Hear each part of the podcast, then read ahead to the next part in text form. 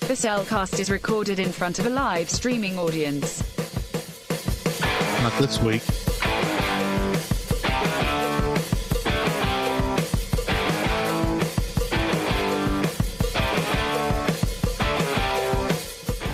Hello and welcome to another episode of The Cellcast. Joining me today is a man who, uh, well, he just doesn't feel like going by the Tanners. Welcome, Jacob.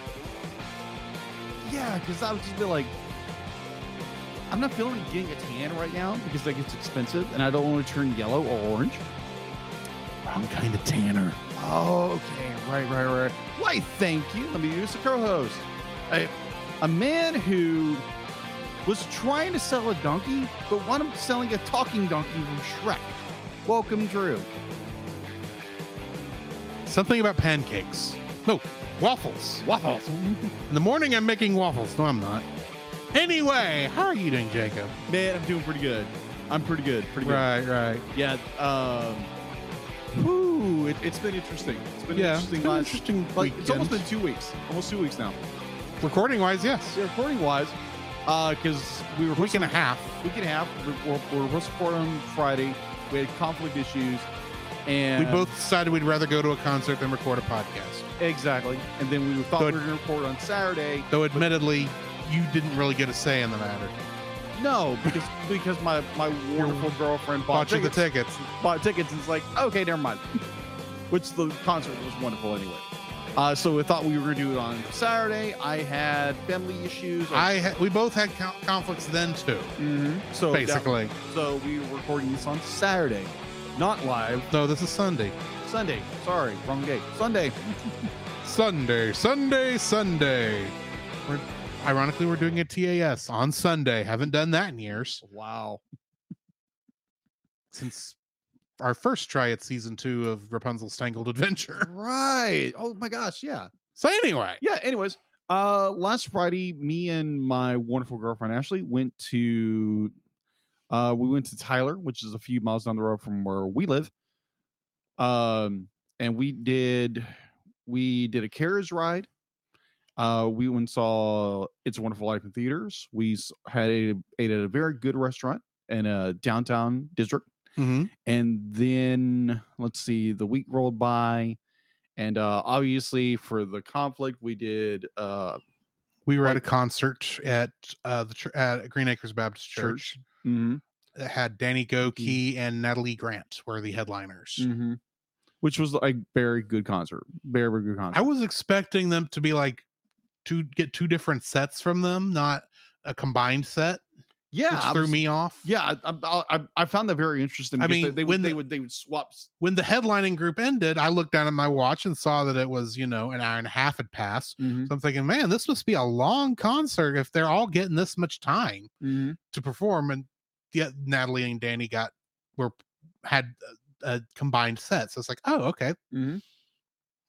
Well, so we won't be here until midnight, just till 10 o'clock. yeah just till 10 o'clock and then the next day me and again me and ashley drove to a family christmas um that was fun that was Mhm. interesting um i was preparing her the entire time be like yeah you're probably gonna get you know chatted to death or something like that but no my family was really great with her and uh it, it was it was a wonderful time be like you get uh white elephant and the whole bit it was great and uh yeah and then next week It's it's Christmas. christmas this sunday and then obviously we w- uh we had church this morning we're recording on a sunday Mhm. and uh great service i got asked if i wanted to uh, do video and so i did video this morning which was great. Switcher or Just camera? camera Ah, i was i was doing camera three while you were on I thought I saw you on camera three. yeah but I wasn't sure because you're about the only person from our Sunday school class besides Don I could see.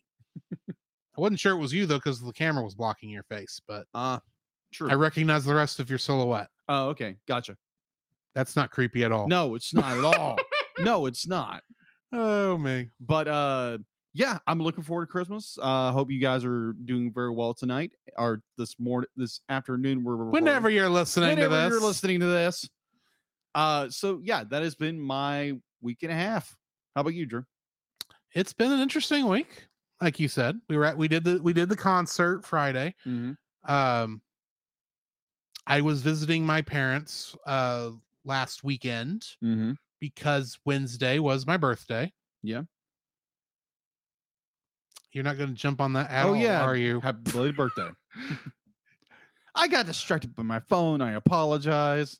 You did. You waited till the two days after to wish. me a I happy didn't birthday. realize it again. My apologies. I'm just giving you a hard time, dude, because it's fun. no, uh, yeah, I am. I tell you how old I am, but I'm old enough. I don't care anymore. Uh, so yeah. Um, but other than that, I, I had a good week. Cool. Uh, did get to guest on another podcast that's not out yet because you know I'm doing those Common Writer episodes with Nathan. Right, right. We did record another one yesterday. So keep an eye out for that when it comes out. I was told that you needed to listen to part of that episode of which of uh Henshinmen. Hinchinman. Okay. The Okay. one about Common Rider. oh, okay. You get mentioned. Oh boy. Okay, send me the link. Whenever it gets released. Whenever it gets dropped. because that's just how that goes. So I I think He, that has got enough podcasts to edit on his plate right now, and I'm Uh, not rushing him on anything. I gotcha. So I just I want to jump in there because uh, I had a chance to listen to the episode we did with Nate on uh, Monster, Island Film, Vault, Vault, which I hadn't listened to yet. and there is there is a certain segment that goes on the episode where I, I think Nate in his be like didn't warn us what was go- what's going to happen, which was wise. which was very wise. But I found myself laughing the entire time because obviously Nate uh, does uh, Power He, Rangers. he the audio plays drum. Rito He plays Rito, on Power Rangers the Audio which would be Drama. like he and he sh- and Rito showed up in that episode of Monster Island Film Vault. Yes. And so They're called recorded- in anyway. He called in and it, it was the most it was the funniest thing in the planet because you can hear in the background. I don't know why Nate didn't uh you know edit you know edit this or He you know- told me. oh he did? He told me why he did that because he thought that the, y'all- our reactions were very natural and how he would have expected someone to react if Rito called. Okay, perfectly fine. But oh my gosh, be like I Which I, I could hear myself giggling in the background. It was Yeah. the fun I was laughing while I was laughing which, Uh, which I while they're don't I, recording. I don't know why we're acting like it wasn't like like like it was scripted or anything because it wasn't. I mean that was we were there on Monster Island when all this was going on. exactly. So, exactly. uh, but that was oh my gosh. that was just us laughing in the booth. That is true. That is so true. So yeah, apparently I'm gonna need to listen to Henshin Henshinman, men. Henshinman whenever that episode comes out. Let's just say there's a connection to our talk about frogs. Oh, okay. there was a monster on there that was uh oh no sorry it was it was canary condor that was the monster Canary. not canary condor i did it again canary cobra That's even more confusing. is half canary half cobra yeah that and i don't want to spoil anything but he just said no kisses Oh no. okay, I'm definitely gonna listen to that. so yeah Yep. we'll get whenever that comes out i don't know when he's going to get because i don't think he's released the other one i'm in yet but anyway doesn't matter right now uh but yeah You're I, awesome, I mate. went- that was a good time yesterday and of course i got to go visit some more family that's not blood related but might that's close enough there might as well be family Fair. kind of a thing Yeah. uh we were doing that christmas last night and then of course church this morning and Mhm. i didn't i did not know we were singing this morning until about an hour beforehand Dun, dun, when don mentioned dun. it in class Woo-hoo-hoo. You didn't get the memo. I didn't get the memo. Oh. And uh, one of those songs, I don't know Oh, that we did this morning. I did not know going into it, so I just kind of We winged it. did- And I didn't. And the other and the other ones that were not from the cantata that we did this morning, Mhm. I did not have the music in front of me, so I didn't know when we were supposed to come in or out. I just kind of did what everyone else did. I, and I was the only tenor, so it's like, well, I could sing whatever tenor part I want. No one's gonna know. so yeah, Confession from a tenor. confession from the only tenor this morning. True. So yeah, that was fun. anyway, Yeah. Jacob, I have a question for you. Yes. What have you been watching? what have I been watching? Let me pull up my nice little pad here. And All right, so uh, I think last week, like late last week, I watched Demolition Man on HBO Max. Mm-hmm. That is a silly movie. Uh, yeah. Uh, if you haven't seen it, it's Sylvester Stallone and Wesley Snipes, and it's it's a funny film. It's very much, uh, it's more like a utopia fascist So world dystopia. dystopia. Not really dystopia. It's not dystopia. No, it's not dystopia. So it's a fascist utopia. It's a fascist utopia. Okay. And then uh, Those seem like oxymoronic terms, but go right ahead. Fel- uh, Sylvester Stallone's character is uh, cryogenically frozen for 40 years, and he's unfrozen in this time period. He was frozen today. so it's it's an interesting movie. It's very very weird. It's a fun little film to watch, but it's very weird. Hmm. Um, and recently I'd started. Now, Grant, I am a big history buff, and I love to understand the nuances of how things happen. Yeah. So just take that in a grain of salt. I'm a history nut, so you just take that in salt. Uh, I started watching on Netflix uh, Hitler's Circle of Evil. Uh, it's a series. Uh, it came out a couple of years ago. Speaking of fascists, yeah, speaking of fascists, yeah, boot stompers. Uh, so I started. I started watching that. I think I. I think I have it on. I I found it for like a buck ninety, buck ninety nine, on on a on a iTunes at one point, Mhm. and it's on Netflix. And I was like, "Ooh, that sounds like a good idea," because it, it's really interesting how the the power dynamic within the the Nazi regime uh, is plays out and how they're trying to up one another to grab Hitler's favor. right. And it's just it's very fascinating how power you know controls and uh, manipulates and uh, destroys people. And so I just I found that very fascinating because they're trying to off each other at the exact same time. I just found that very fascinating as just, as a amateur historian. hmm So, other than that, I was watching, I was listening to Monster Island Film Vault, where we were on uh, reviewing Mighty Morphin Power Rangers, the movie. That was a fun episode to listen to. Um, yeah, bravo, Nate. I'll Um, know when I get there because I'm three, two, three months behind. ah, Two and a half. two and a half. So, I'm that- in October. I gotcha. And Reference: We're in December physically. I So gotcha. that's how far behind in podcasts I am. Ah. Yeah, working on art. Other than that, that's all I've been doing except uh listen to podcasts. We listen to uh what was it? I Hear Voices on the way to my family Christmas. That's very fun. That is Christy Carlson Romano and um crap, what's his name? Uh wow, I feel bad. I don't remember the the, the other host's name. Ron. Yeah, the guy who played the voice, the guy who voiced Ron. Thank you very I much don't remember his name either, but yeah but we we were listening to like two episodes of that it's really really good insightful if you want to understand the the the the world of voiceovers and animation the whole bit they have done some amazing work with uh like very famous uh voice actors Mhm. and it's it's really worth watching. It's really worth listening to. Uh, you can watch them on Christy Carlson Romano's YouTube channel, and uh, you can subscribe to wherever podcasts are. You know, it's a really really good podcast. If you want to listen to something that is you know animation, voice acting related. All right, so that is all I've been watching and listening to. What about you? Well, along with the two Common Writer episodes I Mhm. watched, and of course the stuff for tonight's episode. today's episode, whatever the term is there. Anyway, uh, I've been watching some more Ultra Q, okay. the Japanese kaiju Twilight Zone Oh, Outer Limits show that is Yeah. technically the first series in the Ultraman series of Yeah. television shows. yeah. Uh, I watched like 10 episodes this week without even realizing it. Wow. Uh, yeah. Monday night when I was supposed to be editing the podcast. Mm, You got distracted. I Mm, got distracted and I watched like eight episodes in one night. wow. Uh I kept thinking, man, I've got so much time today. That's just so weird. Yeah. And then the next day, I texted you in a hurry, dude. I forgot to edit the podcast. Do you have album art, or do I need to make it?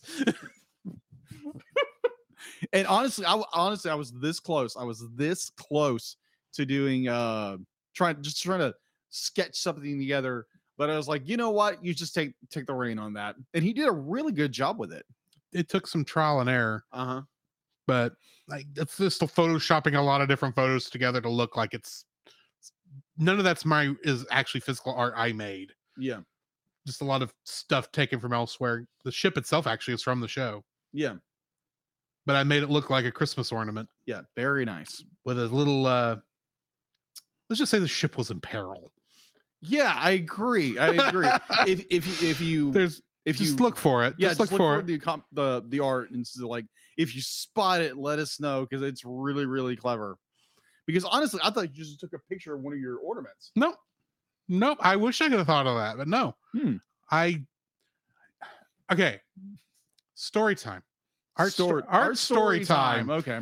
Uh, i was playing with it a little bit th- that that while after uh while i was well i was work playing with it pretty Mhm. much uh and i had the idea of like, I, I tried a couple different things i tried a couple different ships not ships but a couple different shots of Mhm. it where you know editing it out and i just was not happy with anything i was getting finally i did get something that was about the right angle i found all the other parts i need and i sent what i came up with with it separating everything to you and you said that work Mm-hmm. and i was going to leave it at that Yeah. until i got to thinking Mm. every single one of the ones you did has e, had either the sh- e- either a character was in peril because you like to work whatever movie we're watching Just with use the Star zoo. Trek episode Exactly. and the Polar Express. You know, I thought well that the that I can s- I, that's why I was bringing in the Christmas tree. Uh That's where the that element was from. yeah. there's plenty of shots of Christmas trees in the Polar Express. Yeah. and I got to thinking about the ornaments, Mhm. like how there's always a, s- uh, there's tons of Star Trek ornaments. Ironically, the Cerritos Mhm. is not one of those. Really. They have not made a Cerritos ornament yet. Hmm. Uh, so He's waiting for it. I will get, probably get Come it on, too. Hallmark. Well, I mean, even uh, Mike McCann, the guy who makes the show, he sent a picture with like a bunch of the Star Trek ornaments, the uh, the rom the, the Borg cube, the Mm-hmm. Romulan bird of prey, you know, this Mm. one and this one Yes. and uh, uh, the, the Klingon bird of prey, which I don't have the ones he the, the ones he had. Yeah. I don't know where that is. He had it situated on his tree, and it looked just like that one shot in the opening sequence. Mm-hmm. And the crystalline entity is not there. There's no Right. pack led ships, but right, right, right. it's like, wow, that's clever. And he says, the, you know, the Cerritos would look good right here, right where it is on the sh- on, on the screen in the show. and he sent that to Hallmark. oh, okay. on Twitter. Yeah. Smart, smart Yeah. move. Uh, s- so I got to think it's- there's not a there wasn't a Cerritos one, but there's going to be one eventually. You Yeah. can't uh, uh, you can't just not have one uh, at all at some point. That's true. There's been ships that have shown up for three seconds on Star Trek that have ornaments for crying out loud. Hmm. Um, but I just realized I don't think there's a Deep Space Nine ornament either, but there should be. Hmm. Anyway, uh, so I I made it look like it was an ornament hanging from a tree. Mhm. Sent that to you. I was gonna leave it as. But I thought I've got to put them in peril somehow. Yeah. And so my temptation was I wanted to find just a single paw reaching into the air, preferably with claws out, but you know, I was going to take what I could get. Right. Never did find what I was looking for that would have worked Right. the way I wanted to. Mhm. So I got one of those pictures of cats staring at Christmas trees for the first time in their lives. Kind of just set it back there somewhere. You'll just have to go find it. Yeah, it's fun. It's fun. So speaking of Star Trek, speaking of Star Trek, Trek. Trek, Star Trek. Sorry, I'm getting used to saying this word. so I It's just look. been three years. Yes, I'm aware. so I look up at the tree and I spot the USS Enterprise E, Yes. and I'm like, wait a minute, didn't I watch one of those movies? I did. Uh, First contact. First Contact. I watched Star Trek uh first first contact and uh I think I watched it before when I was younger, but it just didn't hold my interest. Captain Ahab has to go Mm, hunt his whale. No. You broke your little ships. And so I watched that and I, I found it was a really, really uh introspective movie. It was Mhm. very well done.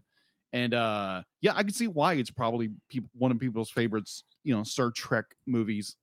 It's my third favorite. Yeah, my favorite obviously is The Wrath of Khan because that's- Understandable. I that's like me, I like six a little better. right. Undiscovered Um, country. but um yeah i'd be like me and drew had a really really good conversation about that On the way um, back. on the way back from uh tyler Mm-hmm. and that was just really really well done really well done movie and we we got into like uh uh uh nerd toxicity and how the culture is uh, the we should have recorded this. we should have recorded but it. we I- were in the car. We weren't thinking about it. no be like we, we we can record that later for like a, a special episode or something like that won't be as good, but sure. yeah exactly we, we can be more refined of what we're talking about Anyway, yeah continuing on with what I was watching. Exactly. I, I, I had to segue because I saw the ship and I was like, oh yeah, Yeah. I remember that. fair, fair, fair. Yeah. No, I also watched a little show this afternoon before you came over, uh, and before I was talking with our friend Francisco of the Retro Rewind podcast. Hi, Roy. a little show that I forgot came out this week Uh-huh. on Netflix. Okay. Or I think it was this week. It could have been a couple, sometime in the last couple weeks. Okay. That involves a blue hedgehog, Oh, Sonic Sonic, Sonic, Prime. Prime. Okay. I Yeah. watched what I would consider to be the first arc, mm-hmm. which is actually pretty good. I mean, this is not like, you know, uh top shelf amazing. It's but it's a good Sonic Yeah. little story. Okay. uh on a lot of this, this first arc i watched he got s- sent into an alternate timeline where dr robotnik well five dr robotniks technically took over Mm, i don't know how that works yet i'm sure i'll find out Probably. eventually eventually. but um it was kind of like what would all all of the star Tr- the, the, the sonic characters besides sonic himself how they would be different in this universe Mhm. so you had um, Rouge the Bat and Knuckles are freedom fighters, of course. of course. Uh, and so they're kind of in your standard rebel Mhm. garb. Apparently, Amy Rose uh, got captured by Robotnik and got roboticized. Oh. In fact, at one point, Sonic says, Come on, Amy, I know you're not this heartless. And she opens up her chest plate and says, The birdie says otherwise. Oh, jeez. It sounds It's like, like, the wow, Borg. this is dark. uh, resistance is futile. that's what it sounded like. Uh, and then you've got Tails. He's no longer called in this world. He's not, well, a lot of the characters are going by slightly different names. Like Rouge is Rebel Rouge, Knuckles is Nux, Nux. Okay. Nux. Uh, the roboticized version of Amy Rose is Rusty Rose. Okay. Tails is nine. Nine. Nine. Okay. Do you know the Ta- you know what Tails is actually why the why the, what Tails is based on? What Japanese mythological figure he's based on? Seven tail fox. Nine-tailed fox. Nine tail fox. Oh, obviously. In this world, a where Tails did not have any friends and had to f- defend himself from being picked on as a child, Mhm. he gave himself Doc Ock appendages, Oh. specifically seven of them on his, oh. to so he's a nine-tailed fox. Nine. like Naruto. Uh, Oh wow. Okay. So he's nine. And it's like, and he, but he uses them like Doc Ock uses his four additional arms. Wow. So I'm like, like, well, except when they're trying to be in a hurry and he's using them like spider legs.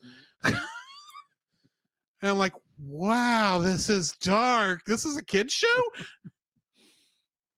uh, and at the end of the episode, somehow Sonic gets sucked into another dimension, leaving all of his friends where they're going to get uh, ki- hit by Dr. Robotnik's cronies. See how that turns out Mm-hmm.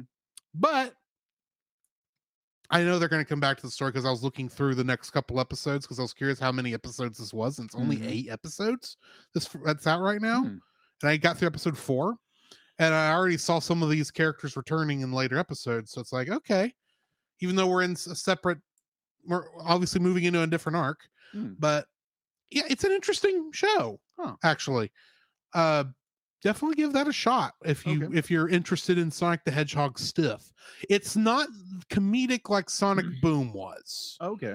It is a much more darker show, a little bit of sad AM, I would say Okay. but definitely not quite as hopeless, I guess.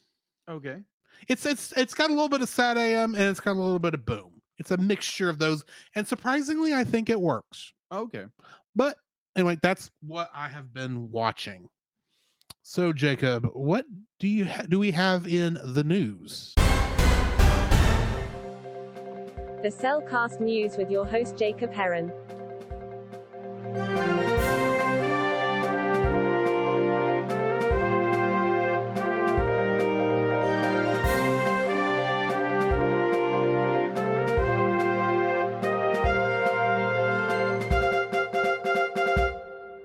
Why? Thank you, Delit. Uh, so Studio Ghibli is coming out with a new film. We knew this. Yeah, we knew this. I wanted to let you guys know this. I think they knew this. Probably. We're talking about the new Hayao Miyazaki film Yeah, the new Hayao Miyazaki film. because the man does not know how to retire. That is true. You can't keep a good artist down. He's been trying to retire since Kiki. That is true.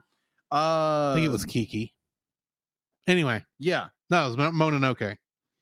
All right. Either way, All right. So, according to Dark R Red, uh, Studio Ghibli fans are were treated to a good news today, uh, December thirteenth, as Japanese animated work the animated animation workshop revealed a hand drawn teaser poster for the Japanese theatrical release date of "How Do I Live," uh, tentative title for the latest Studio Ghibli uh, for this uh, for the studio co-owned animated legend Hayao Miyazaki um, and also with the tweet, which was managed, which is the American branch managed by G Kids, and the film should be out in Japanese uh, theaters starting in July fourteenth, two thousand twenty-three. Uh, the poster looks really good because there again, it's a hand drawn, it's hand drawn, so it looks really well done. mm-hmm. And uh, other bit of news, uh, the news trailer for Spider-Man Across the Universe I think- Spider Verse. Spider Verse, sorry, Spider Verse. Um, I think they've dropped the part one thing. I think. yeah, uh, they dropped it last year, I believe. Yeah, it's they, it's still gonna be a part one and part two movie, yeah, but they did drop the part one because they're gonna give the third part a different title. yeah. Okay, that makes sense. So yeah, they they dropped a new trailer. Uh, I think I believe I put it on our Facebook page. Uh, you can go check that out on the Cellcast on Facebook, Mm-hmm. which I thought was really cool because Yeah. there's just A so lot of many little other Spid- references in there. little lots of little Spider Man all over the place. Interestingly, there were characters who have already been announced who did not show up in the trailer, Huh. like Mm. a certain Spider Punk. That is true. Meow. still having my hopes up for uh uh the Japanese Spider-Man, Hmm. the emissary from hell. that look was funny. That was a great look. That was a great look. Uh, so the Can't last, remember the guy's name. I'm gonna have to look it up now. last bit of news: uh, Guillermo del Toro, uh, his latest venture, Pinocchio, is now available on Netflix. Uh, I have not watched it yet. Uh, I don't think. Have you watched it, Drew? The live action. Oh, Guillermo del Toro's Pinocchio. No, I Yeah. haven't watched it yet. Okay. So if you have watched it, please let us know on social medias Facebook, Twitter, and Instagram. Uh, if you've watched it, what do you think of it? And uh, give us some feedback, and we can you know, be like, would you want us to review this film? Uh, it sounds fun. Uh, if it's more based off the original, be like, I think a certain uh, character is going to get, you know, eliminated pretty fast. Um, but just let us know what you think of this film. Are you saying it's more accurate to the story? Or it's the possibly, story. possibly. Poor, poor cricket. Yeah, pork cricket. Um, Mm-hmm. so if you have watched it, please let us know in the social medias, the social media thingamajiggers and let us know what you think and if you think we should review the film for the podcast. So that is all I have for the news. The Spider Man I was trying to come up with the name is uh for Japanese Spider Man is Tak Takuya Yamashiro. Oh, okay. He's the old Spider Man with the giant sent Power Rangers robot. Yeah. In fact, he's the reason Sentai got robots in the first place. Ah, that's right. Yeah, because there was a it was a partner thing with uh Marvel. Yes. Well, the way it was is they is they cr- as a the artist who created a common writer Yeah. that uh, I cannot think of his name, even though I've been reviewing his stuff recently. Ishinori. Uh, he also made another show for Toei called Sen- that was a s- uh, Gorenja. Yeah. and it went for like seventy eight episodes Mm-hmm. and then they made a sequel series called uh JAKQ Dengazaki or Jaka. Okay. Uh and it is 24 episodes long and failed miserably. Hmm. So they were pretty much convinced they couldn't do this Sentai thing anymore cuz together they were called the Sentai series. Yeah. And then, then they made a thing with Spider-Man with Marvel Comics and they realized and they decided to give him a giant robot Mm-hmm. because why not? Yeah. And they say, hey, we could do this with the Sentai stuff. We could bring, bring it back with this. So the next season, which was supposed to be a Captain America based series Mhm. with five Captain America characters, basically, except Yeah. Captain Japan was the main one. Mhm. And uh, the American one was Miss America, obviously the Pink Ranger Mm-hmm. that's uh battle fever j and that's the f- quote unquote beginning of the super sentai series Ah, okay. because marvel helped produce that show plus the next two which included villains from thor and incredible hulk as the main villains really well based on those based on them. Okay. and then marvel pretty much just sold everything for the sentai series back over to toei because they were done making stuff over there Got it. and now Japanese Spider-Man is half owned by both. Hmm. Basically, Spider-Man IP is owned by Marvel. Mhm. Everything original created for the show is owned by Toei, Mm-hmm. which means there better be some negotiating going on right now, Marvel. I want to see Leopardon. you got him in Spider-Verse, the comic book. I need him in Spider-Verse, the movie. Excuse me. Uh, nerd rage over. Anyway, Yeah. yes. That Yeah. was the end of your news. that was the end of the news. Unless you got something else. I do not. Let's Okay. jump into the spoiler free section of our review of The Small One. Certified fresh and spoiler free. Stop me if you've heard this one. I originally watched this on a bootleg VHS that my grandpa recorded off Disney Channel for me. This was the first thing on that VHS. It was immediately followed by another short we'll have to do at some point called Banjo the Woodpile Cat. Yeah. That's kind of done in the same Another thing. Don Blue thing. Which is another Don Bluth thing. Although uh, technically, I think it was made before this, and he's not the director; he's just the animation director, which is different. yeah. But uh, and then of course a couple other movies were on there. I don't remember which ones. Mm-hmm. Yeah. But uh, I had originally seen that on that VHS. I remember liking it, but it was one of those things that just lived in the back of my mind Yeah. as something I watched, not knowing it was Don Bluth, until back in twenty, the the beginning of 2020, when we were scheduling Don Bluth month, Mm-hmm. and I was like, yeah, I don't even know what all Don Bluth movies that he's done. Yeah. so I'll just go to Wikipedia and look through, and I saw the small one. Why does that? s- Oh, I remember this. That was him Mm-hmm. okay i'll have to file that away for us to do later Mm-hmm. and today is later exactly. We finally got to. we're it. finally getting to it so uh i remember liking this but i remember so very little going into this in fact i was not even sure at some point if this was even technically connected even directly connected to the nativity or if it was connected to some other bible story until after i watched it Gotcha. I thought this I, for for a hot second. I was thinking, did is this the donkey that would get sold to Balaam that would talk to him later on? because I, I I just couldn't think. I was like, right. I think this is Nate. This is Christmas related, but really with Disney, you never know. And s- especially since this is like the only adaptation of this is the closest adaptation to anything actually Christian Yeah. that Disney has ever done. Yeah. Uh, the your other choices are the Hunchback of Notre Dame, Mm.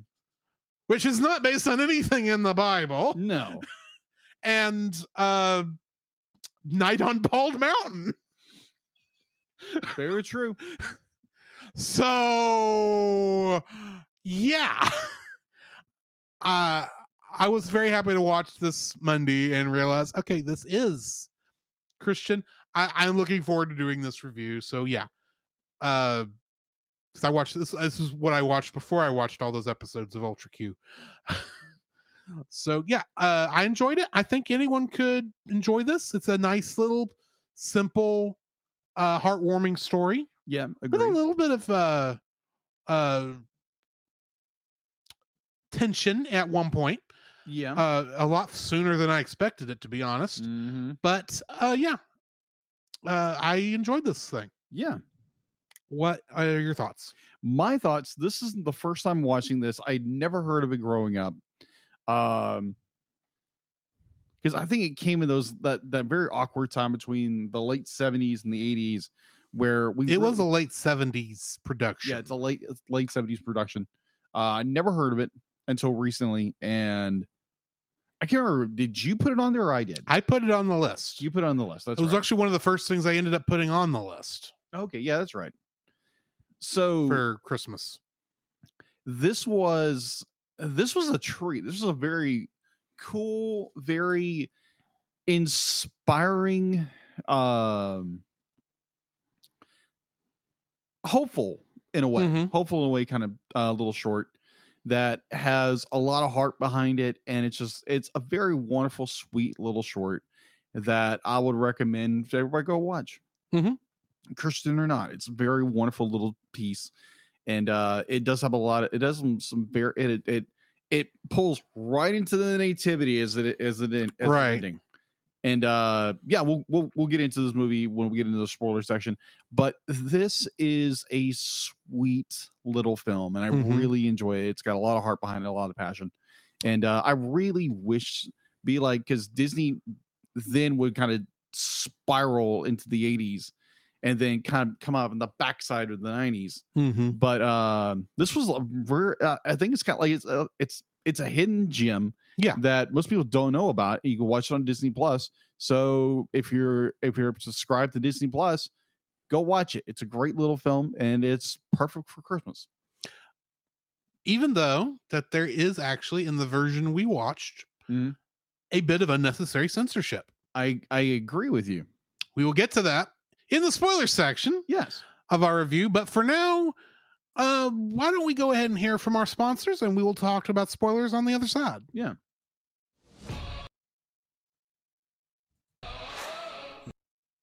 Hang on.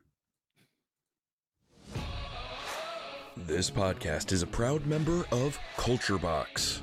Whether you enjoy geeky reviews, comedy, or original fiction, you can open up the Culture Box and find something excellent for your soul. Point your web browser to culturebox.media. This week, we suggest checking out Geek Devotions. Geek Devotions is a collaboration of devoted geeks that are devoted to letting people know that they are loved. They are not just a podcast, they are an entire network of shows, podcasts, and YouTube videos that are designed to encourage and challenge people in the geek community, bridging the gap between their faith and their geekdoms. They produce a weekly geek culture infused devotional. There is their podcast, Com Talk. There's another podcast where they read books, allegedly. There's also another podcast where uh, they look through the Gundam Watch. And uh, if you're into, if you like movies just like we do, you can check out them reviewing bad movies over at the bottom shelf. So uh, you can find all their content and more uh, at uh, geekdevotions.com. The Cellcast would like to thank the following patrons Josh Adams, Ashley Ruiz, Book of Gaming. And balltopirates.com. Get your name on the show plus uncut episodes, early access to the Cellcast plus reviews and special art from Jacob. Please donate to us on Patreon.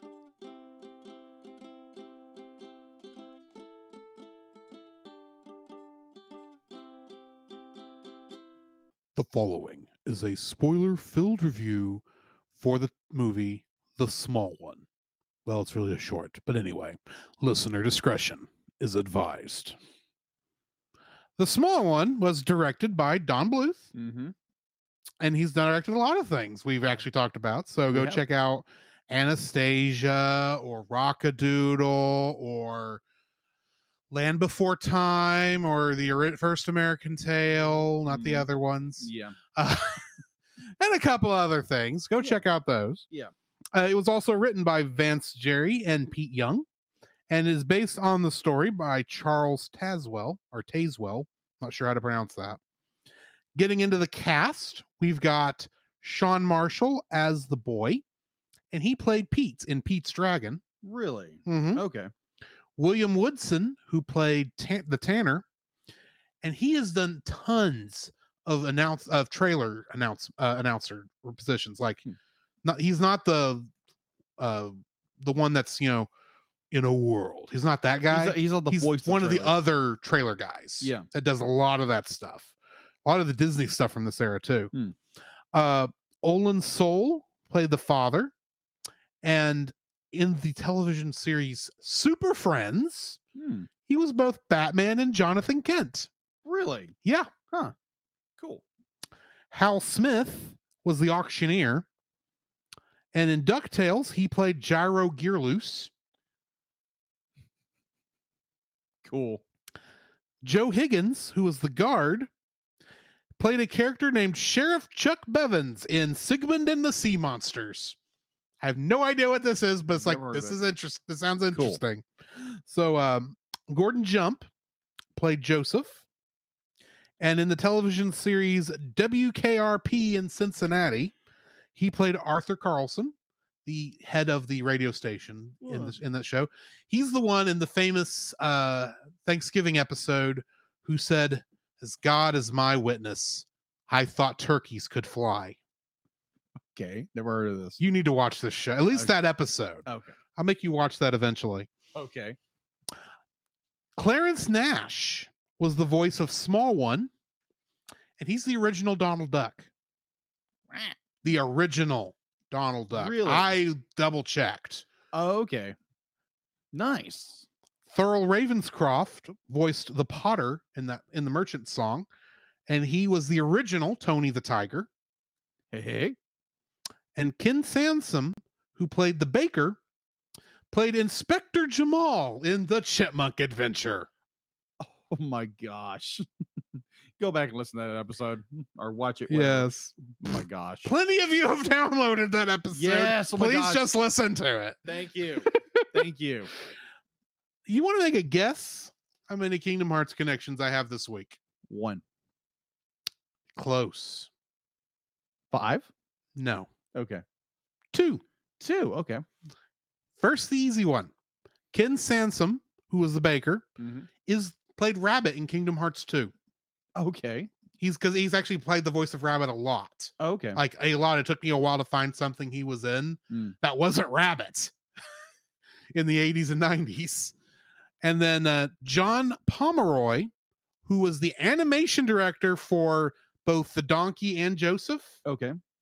he did 2D character art for Kingdom Hearts. Really? And that's my Kingdom Hearts connections Okay. and cast list. So, what do we got in info and stuff? All right. Info and stuff. All right. So IMDb, it has a 7.6 out of 10. It's available on Disney Plus. You just subscribed in Disney Plus. Uh, interestingly, if you want a copy of this, is on VHS. You can go to Macari. Macari? I think it's Macari. Yeah, it's it's a it's a it's like a uh, like like eBay. It's like Yeah. eBay. You can you And can the purchase them. VHS version will be the original version. Yeah, the original version for like 10 bucks. Yeah. Not bad. No unnecessary censorship. Yeah. If you want the original uncut, there you go. We'll get to that in a minute. Yeah, we'll get there in a minute. Um uh produced obviously by Walt Disney Productions, distributed by Bona Vista Distri- uh, Distribution. Its release date was December 16th, 1978, with the re release of Pinocchio. Makes Um, sense. Yeah, Box- Donkey in the in the in the pr- in the in the short. Tons of donkeys at the end Oh of my that movie. gosh, that movie. Be like, if you have not watched our review on, watched or listened to our review of Pinocchio, uh, go listen to that. I think it's very well done. Mhm. And uh, yeah, go give that a listen wherever you listen to podcasts or watch it on YouTube. Yeah. Um, let's see. Home release. Uh, I'm going to skip a part where you can get into that with trivia. Uh, home release uh, on September 27th, 2005. Disney released the small one for the first time in Region 1, which that would have been. that's America That's America. Thank you.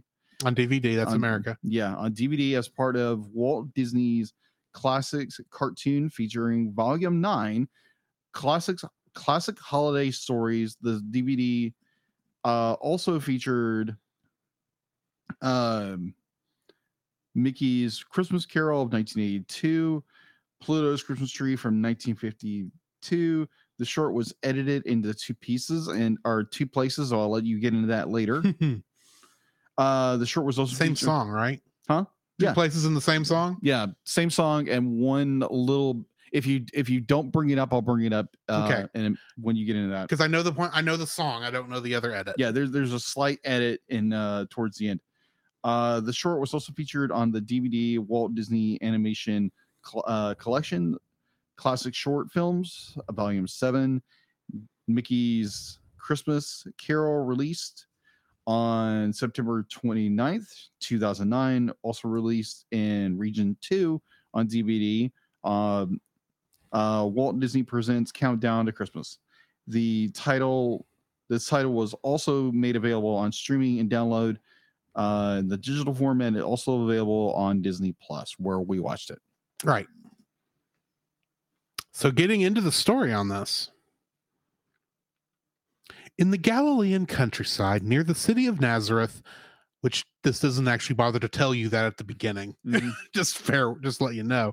A young boy and his father own four donkeys. One donkey, small one, is so old and weak he cannot adequately do the do his job of carrying the wood collected by the boy's father.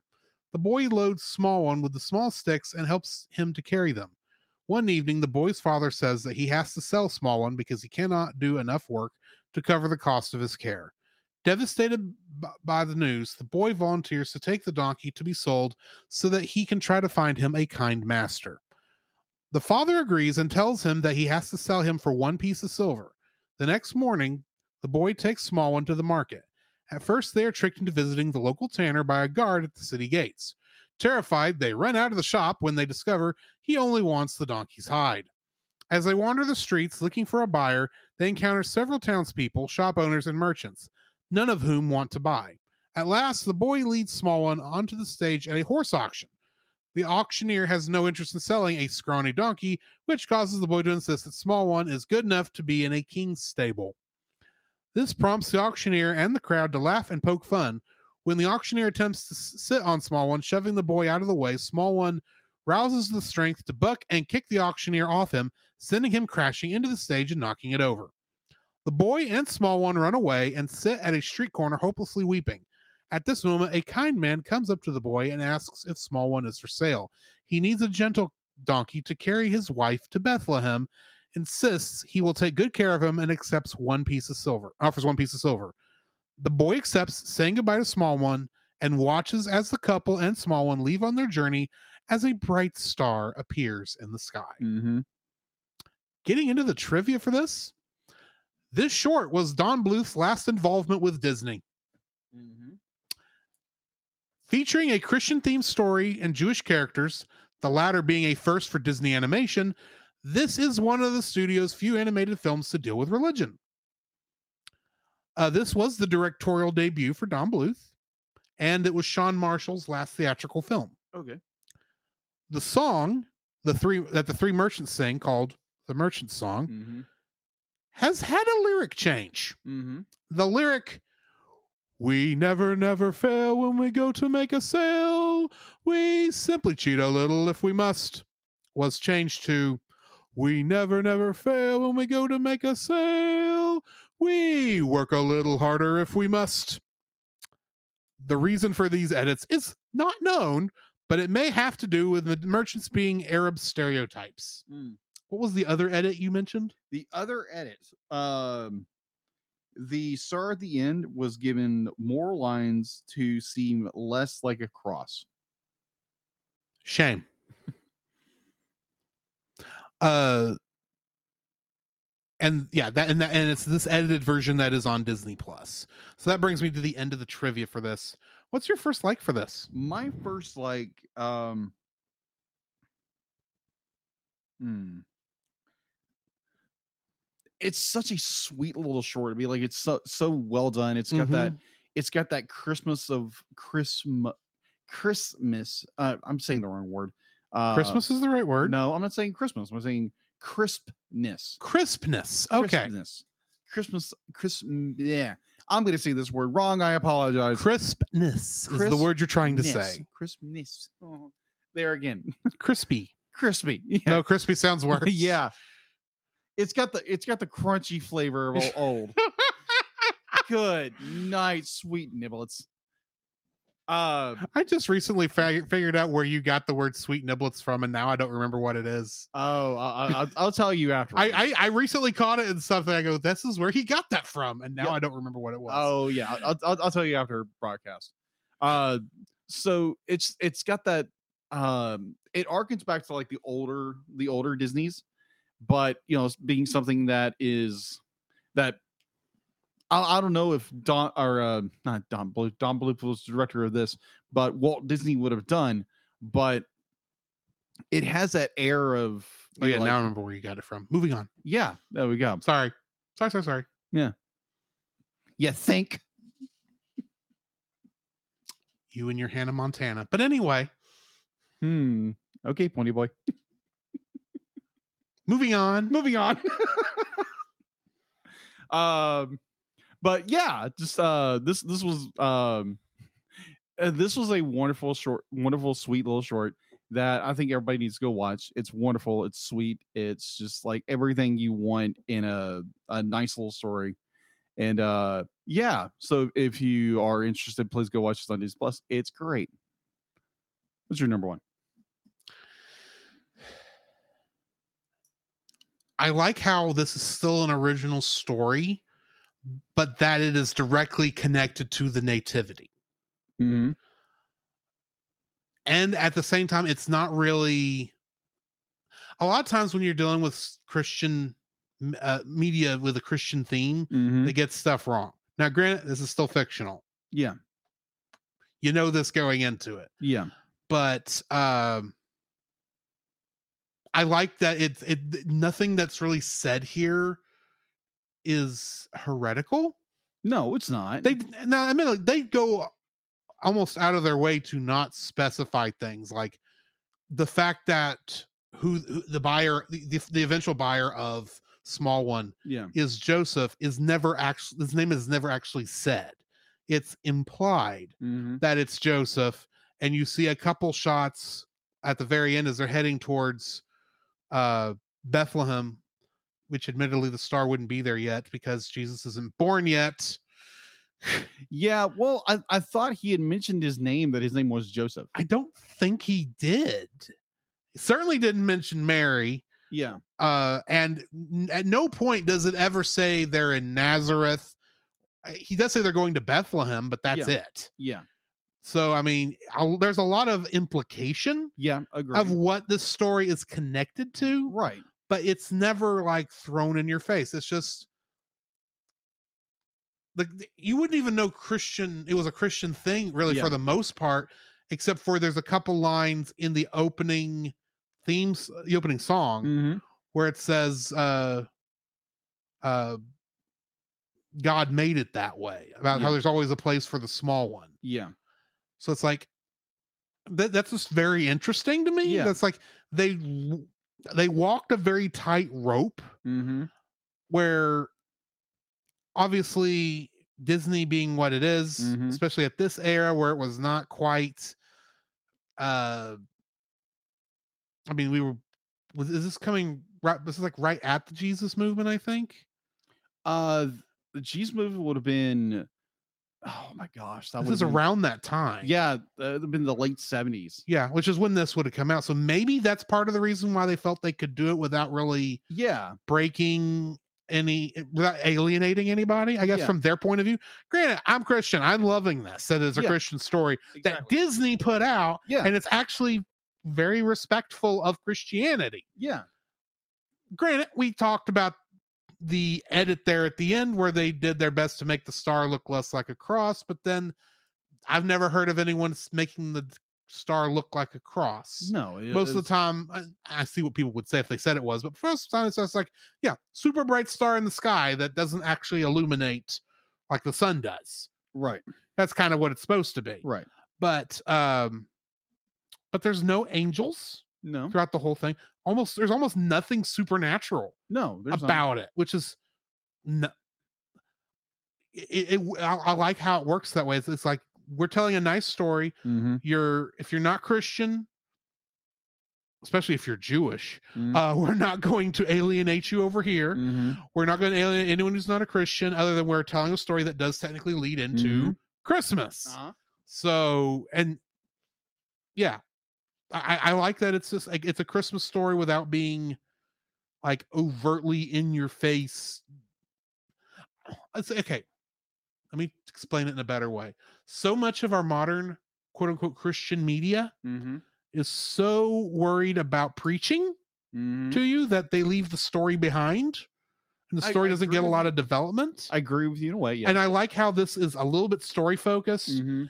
and the message is subtle. Yeah, Not I- subtle enough you don't get it unless Yeah. you really don't know the nativity story that it's Yeah. obviously leading into, but it's like agreed. subtle about how all this goes. And it's actually you see uh pieces of this like in the Bible. Like Yeah, Mm-hmm. like David, for instance, King David. Yeah. He's not the biggest, strongest brother, no, but he's the one who ended up being the greatest king of Israel. true. And when Samuel came to anoint him, Samuel had to go through all the other ones before they found out the, Mhm. the little shepherd boy out there. Yeah, he found the small one. The, s- the small one. Yeah. And there's a couple other instances like that where the one that we would pick, the obvious Yeah. person for these roles, like, um, no, there's a lot of them. It's like that's not what God goes with. He goes with the ones you wouldn't think of because he doesn't call the ones who are already equipped. He likes to equip those he calls Yeah, you you can look at that and in some ways that's kind of what this is is that the small one as, as the character the Mhm. donkey the small one Yeah. he wasn't the biggest strongest donkey we saw in this no, he wasn't but he was the one that was chosen exactly. now granted after our cantata last week and that one thing about you know retuning the nativity that clip Mhm. i'm thinking shouldn't he be carrying a cart pulling a cart for mary to sit in True. but that's beside the point Yes. Yes. anyway uh so yeah uh i enjoyed that this is got it's it's, it's a subtle message with a good story okay. I got you. What's your second like? my second like of this i'm going to go right into kind of play off yours uh it's the nativity without being the nativity Mm-hmm. it it does play into it does tell a very good story um kind of like you were talking about a minute ago with how more modern Mm-hmm. christian movies um well you can you can take it both ways you can take where it's a story it's a, a like god's not dead you can take a movie like that i've never seen it but i've heard it a thousand times where I know it's- someone who will let you borrow all three. yeah, exactly.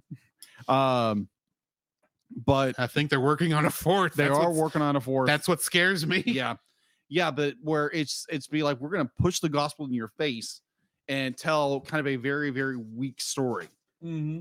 and where and then I could turn around and give you ano- another really good example of uh, I am not ashamed, which is a it's a kind of like it's a pseudo bio, biography of uh, one of the first victims of the Columbine shooting Mm-hmm. and uh, this was a a very God fearing woman, God fearing young lady, and uh, it's like it's very subtle. I mean, like yeah, obviously she's Christian, and it's not pushing you in your face. "Oh, We got to get the gospel right in front of you, and uh, it's done very well. And I think it's a very well executed story.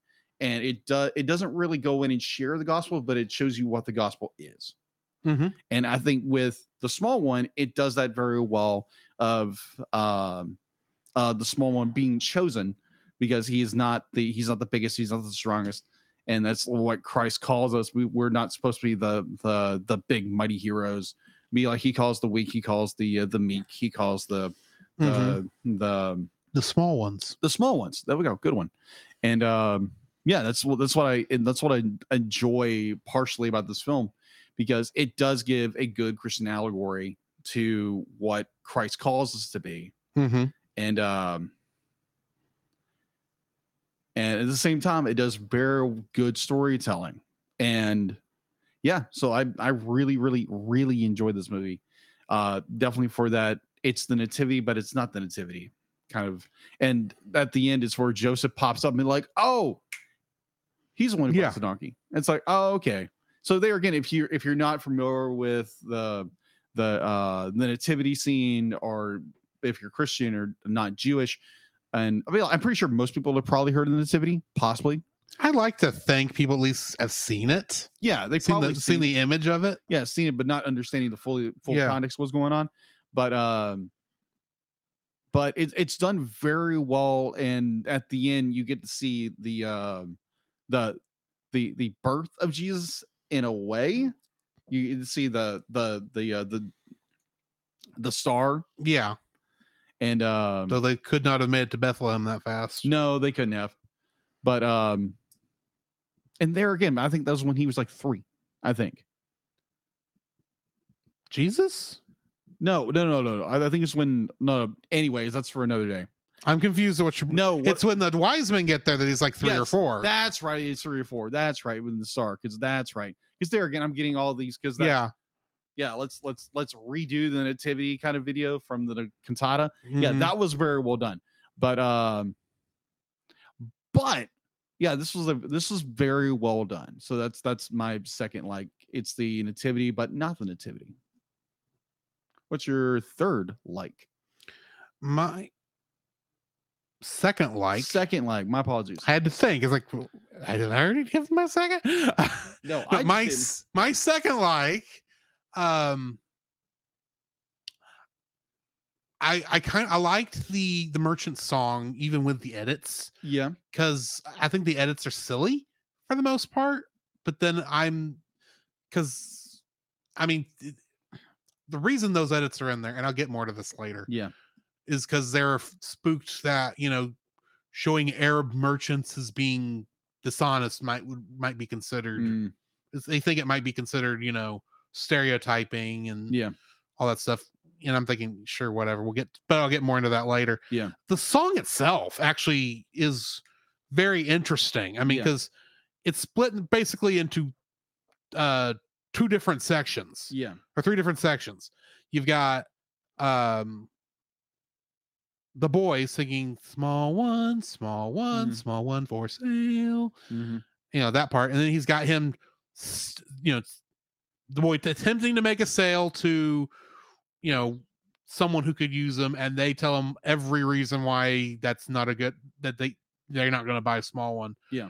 i liked how the baker's wife is huge so they need a horse i thought that was funny that was funny um and then the third one is random almost randomly because it almost th- these two parts are s- feel like they're separate Mhm. these two sections Yeah. um between the stuff dealing with the boy and small one and then the other three arab merchants Mhm, who are singing essentially the chorus of the song yeah uh talking about you know we're gonna make money we're gonna be we may have to be dishonest if we're going to do that yeah or work a little harder, whichever version you're going with.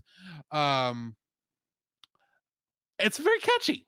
yeah It's a agreed. very, it's a very catchy song, even if it's like feels like they s- put three songs together in order to make it happen, yeah like a wing, like a Paul McCartney with Wings song. You know, Wings. yes i know wings You know how all their songs are like three songs crammed into one. didn't know that Think about it. Hmm. Live and Let Die. Probably Okay, their most famous. yes because it was in the beginning of the movie. It's well, that one's really more two, but a lot of them are three, Mm. where it's got this slow part and then boom, boom, boom, bum, bum, bum, yeah bum, bum. yeah you know, yeah it's it's kind of got that kind of feel to it, except there's three different versions, three, di- three, there's three parts instead of two. okay yeah yeah, It's yeah. like three songs crammed into one song. That's what I'm saying. But it's still an interesting song. So, Cool. what's your third like? My third like uh would be the Tanner scene of when when uh, Yeah. the, the the the boy gets uh I like how subtle that is too. yeah it's very subtle. you don't even realize where he is until he realizes where he is. Yeah, the the point where like the boy comes into the city and he's met by a Roman centurion, a guard. He's like, "Oh yeah, go here," and he's chuckling like, "Oh no, what's gonna happen here?" Mhm. and uh th- be like it's actually kind of a terror i'd be like if like contextually it's a terrifying little scene where be like the boy comes in there and then he start that stark revelation it's like oh crap this is what's going on Yeah.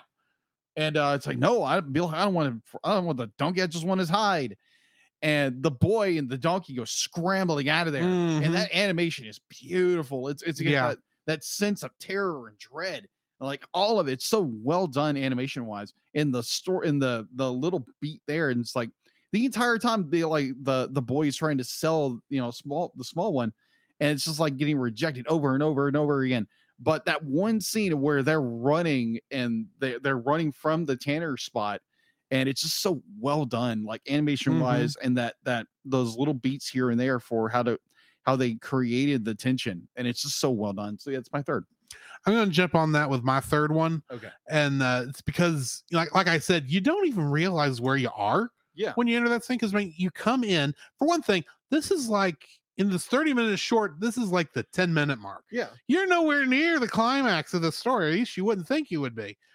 And we come into town. The uh, the the guard tells them, you know, if you really want to sell the donkey, you know, go over here. My friend will buy it off you. He's Mm. always looking for fine animals like this one uh-huh or for animals like this one, he says. And you go in there, and it's like it's calm. It's like this is an odd place, but you know. And without any context of what the guy does there, it doesn't really look like anything other than a big empty room uh-huh that's got obviously some kind of chemical thing going in it, but you Mm. really can't tell what it is. It could Yeah. be anything. yeah Who knows what but this it's got guy's that, doing? that ambiance it's of got the ambiance. It's a little creepy, but it's not like too uncreepy. yeah and you know he goes in there he talks to the tanner they go back and forth on this and then he rea- the, the ki- guy says oh i'm only inter-, when, when small one says are you going to take good care of him uh-huh and the tanner says oh i only want him for his hide boy yeah you sort and they ra- and they all of a sudden i'm a i'm a tanner and they suddenly realize where they are and uh it's like congratulations your first step into town was into hell or hell for this donkey this is not where you need to be yeah boy there's a reflection for most of the, most of christian life you walk into place you know you're not supposed to be in that's Yeah. not where god told you to go yeah you're listening to the world that's why you end up in the tanners yeah that is a good that is a good analogy with the Yeah. fact that like like when when you fall into like i'm not saying like the boy in the it was the, eh, that would have been the easy sell Yeah. he would have been done and could have been walking back home if he sold the small one to that guy yeah very easily but no be like he had so much too much love and compassion for this donkey Right. like he didn't want to he wanted the the donkey he wanted the small small one to go to a loving Mhm. master and then he goes and continues looking for that master throughout the film but that one minute where you're in there it's like because it, it doesn't even look like anything to us yeah mostly because we're 2000 years later and we a lot of us don't have any content or context for what a tanner's place would look like Mm-hmm. yeah so it's like this is just a weird little place Mhm. and all of a sudden i'm a tanner boy and you realize oh that's why all there's all these the, all these things we've seen around here are skins uh-huh this is not just some rich guy's place this is the guy who makes the skins for the rich man yeah Okay, get out of there, boy. Get out of there. yeah oh my gosh yeah so yeah but, like, And you can't tell me that they didn't reuse some of the donkey animation from Pinocchio. no for- for no small one, Oh, no. especially in that scene, Oh, yeah. because I saw uh, what's the kid that was in there with Pinocchio, the the oh, I think I'm gonna call him Jack, but it's probably not. whatever his name is. That Uh, Yeah. he and he fi- gets that terror look in his eye as- Yeah. in donkey form. That's the same look small one. Oh yeah, yeah, had. yeah. They, they definitely reuse that. they animation. reuse that animation. It's like, oh, okay. Yeah. Yeah, that's the way animation I'd reuse. exactly definitely during that time period. It's not it's not often you have ready-made animation No. for a, for that type of sequence exactly. to base yours off of. Exactly. When, And you, it's- it's- when Disney had almost no money to animate anything. True, true. So I I wanted to jump off uh, your your last one when it was the uh, the the song and the uh, Yeah. the uh, Clink, clink, clink, The- clink. the with merchants. money in the bank. yeah the money in the bank th- song. Because people say like, oh, it's little it's error story. stereotypes. Well, I, I want to use like go with the because uh, there again, no offense to anybody. This is not an offensive thing I'm going to say, and um, because they're going, it's going with the the stereotype which is wrong. uh, of like Jew, uh, the the Jewish businessman always out for money or something like that. So Mhm. the one watching that scene, I'm thinking like, it's like no, they're they're they're in a, a Jewish city, so they're probably Jewish. So and they're they're Yeah. using that stereotype that Jews are very big about money, and uh, that's my that, that was my thought. That was my thought on that. and, scene. and if you're wa- and then if you're watching the one on Disney Plus and you don't know that they changed that lyric, Mhm. it Yeah, sounds you- like oh they're just businessmen. yeah, they're just, They're just businessmen. businessmen. They're not evil. no. No, they're meant. They, you need to make sure you know these guys are not the people he needs to sell it to either, Exactly. and that the auctioneer that they're sending him to uh-huh. is not going to be helpful either. no. Although interesting point, the donkey belongs in a king's stable. Yes. Yes, I love that part. That is such such subtle Oh, foreshadowing Yes. of how this is going to end. Yeah, so I'm I'm I'm watching when he says be like, oh, fit for a king stable. Ha ha ha ha. I was like, oh, like a- Oh They're yeah. talking about another king. different king. different king. different king. Not this isn't Herod. no. Not that they mention Herod in this. no, they don't. It's not Herod's stable. No, no, no, no. it's- Um, You people are going to regret laughing at this, yeah. at the king's steed. Uh, anyway, I, I I can I can just I can just see I can just see now. Granted, this is not biblical. This is not theology whatsoever. yeah, I, I I can almost see this little gag of where Jesus walks up being like he's in his 30s and he he runs into this guy, he's laughing, be like, it's like it's like, oh, do you do you want a fine steed or a donkey? It's like, no, you made fun of my my you made fun of my donkey when I was a, a, a when I was before- not even born yet. when I was before before, before I was born. So uh, yeah, and probably the the merchant the, no, the- Jesus wouldn't do that. no he probably wouldn't Wait, Probably wait not. till Judgment Day. yeah wait till judgment day it's like you picked on my donkey it's like wait You, what You were unkind to an animal I had chosen. yeah, I had chosen. No, you're just unkind uh, to the boy who was just trying to get enough to take care of one of his possessions and treat th- treat it with respect. That's That really is what's true. more what it That goes is true. against. That is so true. But anyway, Yeah. Anyways, what is your this third? I already gave my third. Did you? I jumped off yours for my third okay then. because it was the Tanner scene. Yeah. And then I also brought up kind of as a bonus thing the subtle foreshadowing of the donkey belonging in a king's stable. So we, Very true. we got dislikes to do, my We got friend. Dislikes. Okay. What's your first dislike? my first dislike? Come on, Pad. Work with me here. All right. So She says your iPad is a very is also a small one and you should treat it with respect. too true. Touche. Touche. Delid. Touche. Uh yeah. And I'm not touching that with a 10 foot pole. Oh gosh. We don't need another uh data uh, uh discussion going on here about whether or not it's a sentient being. That is true. So true. I didn't say you weren't sentient Delet. Yeah. I Don't s- Mm. get her mad. Come on, dude. Moving on before we get into trouble here. What is your first dislike? Moving right along. Doo-doo-doom, doo-doo-doom. All right. Uh, I would say, uh, granted, this is more of a nitpick with the, the slight edits they did this short. Uh, granted, I can understand why they did it, I- but I don't completely. I, don't completely understand. I mean, like, I, I understand where you're trying not to be like, you know, you're trying to be sensitive. I Yeah. get it. Um, but editing, I mean, like the the way they do the star and they put more lines into it to make it not so obvious. It's a, it's a it's a cross, but obviously you could tell it looks more like a cross. but it still looks like the Star of Bethlehem. Exactly.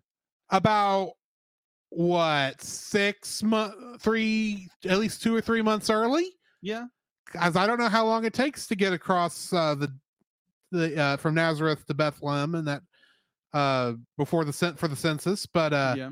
I suspect that star is a little early because it probably shouldn't show up until they're in Bethlehem. Sure.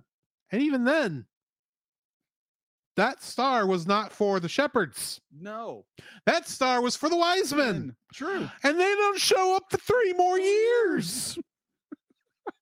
so, yeah, Disney, here's just a better idea. Come up with a better visual image than the star of Bethlehem that's not even supposed to be there in the first place. Pedantic I am. Moving on. Theological nerd. I just know things. Yes. I I- I- just know things. I I I I I I I I, I can't say I'm not the same way because I do the exact same thing all the time. it's like, well, no, theologically that's the way it goes, but okay. and and that's not one of those things that a lot of theologians will fight you over either. No, no, This- no, th- no, we're no. not talking about election versus predestination Predestination. versus uh first free tier- will first or tier, second tier, third tier. kind of right things. We're- this is not any, this is not the second tier things this is all thir- this is all this, this is like we all know how this story goes because the bible spells it out and guess what the star of bethlehem is not show up this early yeah. But to well, like I think it's more like the what's built up around it, where people just be like they automatically bring you know what brings to mind is Star of Bethlehem when it comes to the birth of Jesus. which i just realized we call it the star of bethlehem the star of bethlehem is never in bethlehem it's over nazareth no wait no it is over bethlehem It i'm is sorry over- because it they is- don't go back to nazareth till after the trip to egypt again Yes. sorry i got everything backwards moving on Yeah, so just that that one little that one little edit, be like there again. I'm not gonna you know try to you know pounce on them for not you know doing something theologically correct. But again, that's a third tier thing if you don't know what third tier anyway first tier, second tier, third tier, whatever. it's not that It's not. It's something really. no one's it's- gonna fight you over this No, no, no, no. there'll be people who very nicely will correct you Mm-hmm. but no one's gonna kill you over it Yeah. unless they're cage stage calvinists but moving on Oh gosh. yeah. Moving right along. Uh, Dig-a-doom, dig-a-doom. Anyways, I hope you guys are getting that joke. It's been a while since we did Muppet movie. We have. It has been a while, Uh, anyway, but um, yeah. That is. That's. like- I think it's my only dislike is this movie is that one little edit. It's like really, but understand. Be like you don't want to make it Yeah. look like a star. You're like still, it's Star of Bethlehem. mine is similar, but it's not with the star because I didn't notice it. Granted, Okay. and granted, I didn't actually notice the issue when I first saw it, and that is the edits in the Merchant Song. Okay. Because here's the thing their thing about work a little harder if we must just makes them seem like uh, regular people Yeah. they're a little they they want gold like most people but it doesn't even come across as sarcastic Yeah. which really would have fit it better i think if you're going to use that that lyric Yeah. so the fact that they make that edit i th- I- it really does feel unnecessary and i think it active actually hurts the context Yeah. of that section of the of the short because um like i said if you're if with the lyric we cheat a little if we must Yeah. like w- we're gonna we, we're go- we we're gonna work hard to get our money but if we have to we're gonna cheat a little to get it Yeah. well that just shows these people don't have as many scruples Mm-hmm. and what is their goal wh- what is how does that scene end they're telling the boy to go talk to this horse auctioneer Mm-hmm. now granted the song is not uh diegetic it's not it, it it's there for us it's not for the, the characters aren't really seeing the song you know Yeah. because it's like a musical type song. It's the fact that you have characters who are literally singing "We're evil" in Mm-hmm. a way, or "We're being uh, unscrupulous." Uh, that's not gonna. Obviously, the boy's not gonna catch on to that in the context of Yeah. the song, especially since he's not there for half the times when they say we cheat a little if we must Mm-hmm. but um it's there to tell us that yeah there where the auctioneer this boy's going to sell to he's not going to be very kind and he's going to provide more trouble for them than it's going to be worth for him to Yeah. go over there it hurts the fact that you don't realize that by, by making that change, it actually it doesn't give you the idea. It doesn't foreshadow that this is going to go down bad, and it all I- I- it kind of hurts the theme Yeah. of this piece because it's like, and the theme is very Christian. Yeah. I might add, Agree. it is uh the the way the world says to do things is not the right way to do it Yeah. this boy is trying to s- is wanting to s- do the right thing by his beloved donkey Mm-hmm. and make sure that if he has to be sold that he is sold to the right person Yeah. the tanner is just going to kill the boy kill him Yeah. if he'd have sold the the uh, the donkey to the tanner that would have been the easiest thing the boy could have done Mm-hmm. uh, and probably it would have uh he might have might have hurt him pretty bad. I mean, he would have been done and gone back home, and it would it would have uh he he had already been done with his work at lunch. Yeah. He wouldn't be waiting till like the middle, nearly the middle of the night. Yeah. Uh, if he had gotten lucky he- with uh any of the other ones, it would have been the same thing. Like he'd be he'd sold it and he'd be gone. Instead, he got this one last day with Mhm. small one. Yeah. And the right person to buy the donkey didn't come by till the till tw- the twilight hours. Yeah. It came when it was the right time for the right person to g- to purchase the donkey, so that Mary and essentially Mary and Joseph Yes. will be able to get to Bethlehem without you know causing an issue for the pregnancy. Yes. It was the right thing at the right time. Yeah. Very true. and so for this short bit this li- little boy is the hero of his story and so i mean like it's just where was i going with that um it's a nice christian because because they have this nice christian theme in there Yeah. the you actually do still have to show the world being quote unquote not doing what you not doing the right thing for you because they don't care about you Yeah. they care about themselves. And these three merchants are very much the opinion of we only care about ourselves. And yeah, we're going to give you this advice, but it's not going to help you. We're kind of just giving you this advice because we find it funny that you're going to try and sell this donkey Mm-hmm. through a horse auctioneer. That'll work. Yeah. And the boy doesn't recognize they're be- they're not being serious, that they're being, you know, mean about it. Yeah. And so n- having them be then, oh, we just work a little harder if we can't do it at the normal rate. It's like that doesn't e- that destroys the motivation for you telling them to go to the horse auctioneer because now it sounds like you're stupid. Yeah. Agreed. But yeah, that's my dislike is the changing of that lyric actually hurts the scene and hurts the theme for the entire um production. I got you. And I am like you, I don't really have any other dislikes. Well, I mean, like, I, I found one. Just I was looking through images Mhm. on Google, and uh, I started realizing a pattern. Like you said, going back to uh, when they're at the Tanners, and you yeah, can there is a swear- lot of reused animation. there's a lot of reuse animation. In fact, uh, IMDb l- actually listed two other directors uh huh. for this for the original cartoons that they took the animation from. Really? Yeah, let me bring that up right quick. Okay. Uh, Jack Cutting and Wolfgang Reitherman, which Wolfgang Reitherman, I believe that would be some of the newer stuff. The animation may be taken from, uh, I don't know, uh, Jungle Book, maybe. Mm-hmm. Yeah, Jungle Book. Mhm. There's, I think there's a lot of Jungle Book in here. Yeah. And I bet you anything Jack Cutting is Pinocchio. Almost bet it is.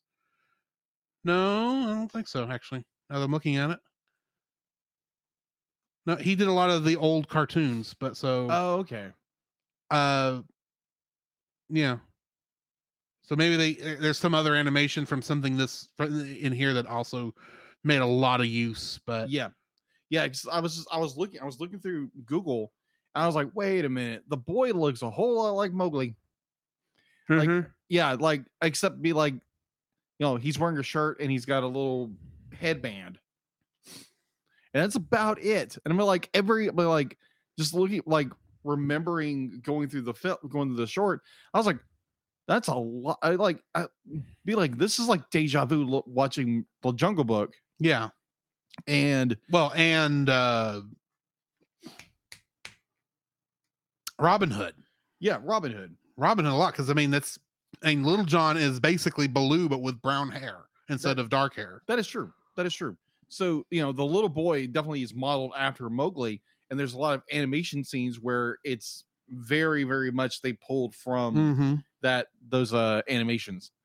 And But That's- when you're making something on the cheap, that is true. and this like- is one of Don Bluth's earliest films. I mean, he had some uh practice before this with actually doing animation stuff, but I mean, this was one of the projects they made to give new people time to work on it, true. to learn how to animate. Yeah. From what I read. Yeah. And also that was a- again, that was the period when they were doing that. Mm-hmm. And uh, that was one of the reasons Don Blue left. Right. One of the reasons. But yeah, I just I noticed that and it was like, you know what? Yeah, Like that's that's a good point to bring up. But yeah, that's my that's my second and final dislike. Well, then why don't we go ahead and jump into our ratings for this? Yeah. I'm giving it an eight. You're giving it an eight. It's a fun little short. Um Okay. I can't believe it's 30 minutes long and it got shown in front of a theater and no one complained like when the Frozen short played in front of uh uh Coco, yeah. but that was also- a different it time. was a different time period, yeah. right. Uh this this is a fun little short. It's a it has a great Chris, Christmas message and i- in a way it it doesn't really s- come right out and tell the gospel, but Yeah. it's got a very nice message about you know the small uh almost kind of a a, a, me- a christian uh, a gospel message but not quite Yeah. not it's a quite. fun little it's a f- it's just a fun little story and a Yeah. good story to watch before christmas Yeah, I completely agree. Completely agree. Uh, I'm gonna give it. Um, hmm. Heck, I'll, I'll do it anyway. I'll give it a nine point, uh, a nine because I just really enjoy it. mm-hmm. Eh, yeah, it's it's got its little little quirks here and there, but those are nitpicks beyond belief. But there again, it's a good story. It's well done.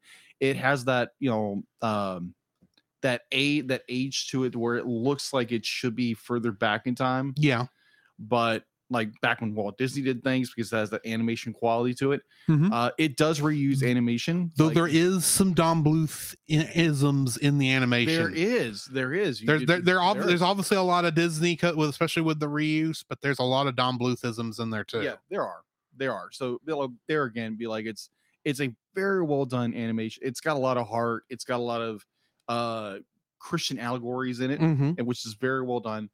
Um, I guarantee you, probably if you got a bunch of theologians together, you'd probably be like just Oh, they'll Let's- rip let's- this thing apart, They'll top rip to it apart. bottom. Yeah, top to bottom. Oh my gosh, they got the time date, you know, clothing's wrong, blah blah blah blah. But nuance. So we're not here for that. No, we're just talking at the artwork itself. And I think it's a decent allegory and a good s- message. Yeah, exactly. So yeah, go watch it. It's a great film.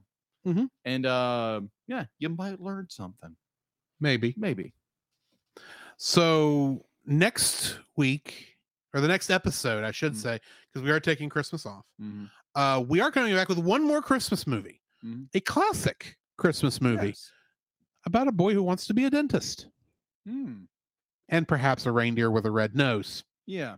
Rudolph the Red-Nosed Red-Nosed Reindeer, is Reindeer. our next movie. I Bring it can't back. tell you I've watched it before.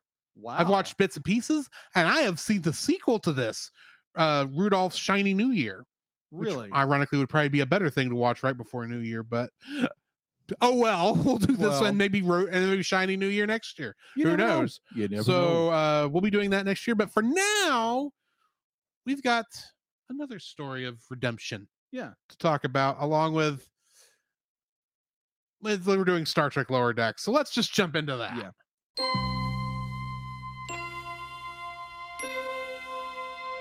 Space, the final frontier.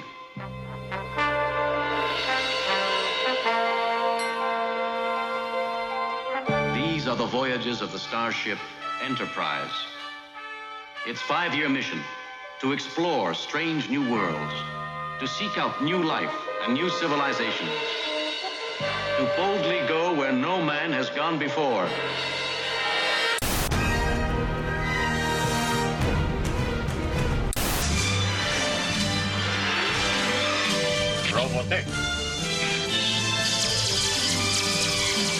Come on now and set sail for the future. Climb the sky and fly back to hell and back again. Oh, the love of the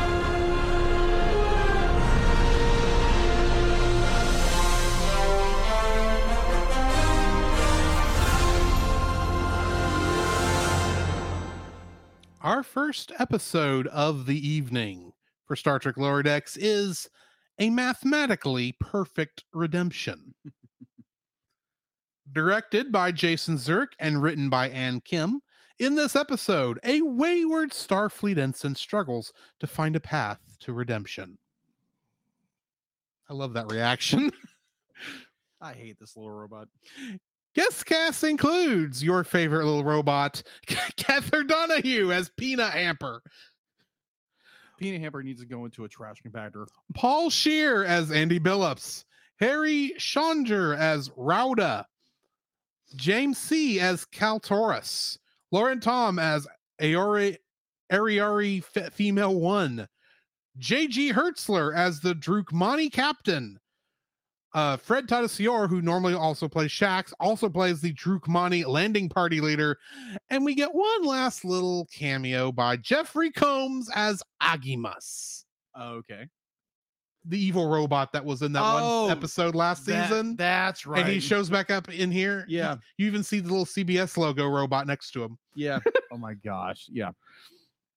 Getting into the trivia for this one, this is the second episode I'm thinking of the peanut hamper arc because I have no idea if this how often she's going to come up now. Oh. I thought she, we were done with her at the end of No Small Parts. Yes. And she came back and had a whole episode. It's like, this is, there's going to be more of this. I know there is. Uh-huh, Uh, the standard lower decks title sequence is not used in this episode. uh-huh. Instead, the series logo and opening credits are shown over shots of wreckage in the Kala system against a slower version of the main theme. This episode prominently features the return of the exocomp, Ensign Peanut Hamper.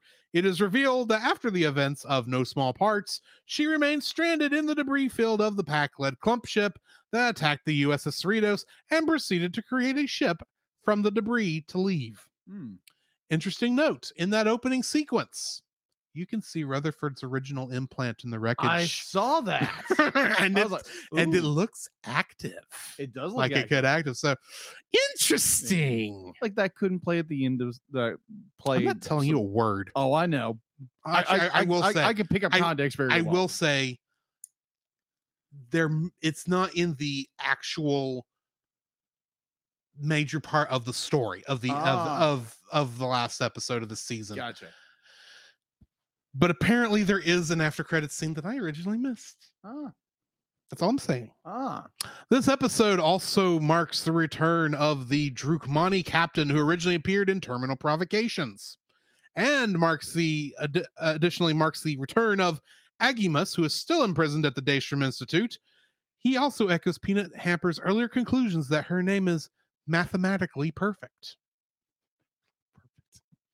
Peanut Hamper describes the Ariore as the poor man's Aurelians referring to another avian race first introduced in the animated series episode Yesteryear and seen again in season 2 episode An Embarrassment of Duplers.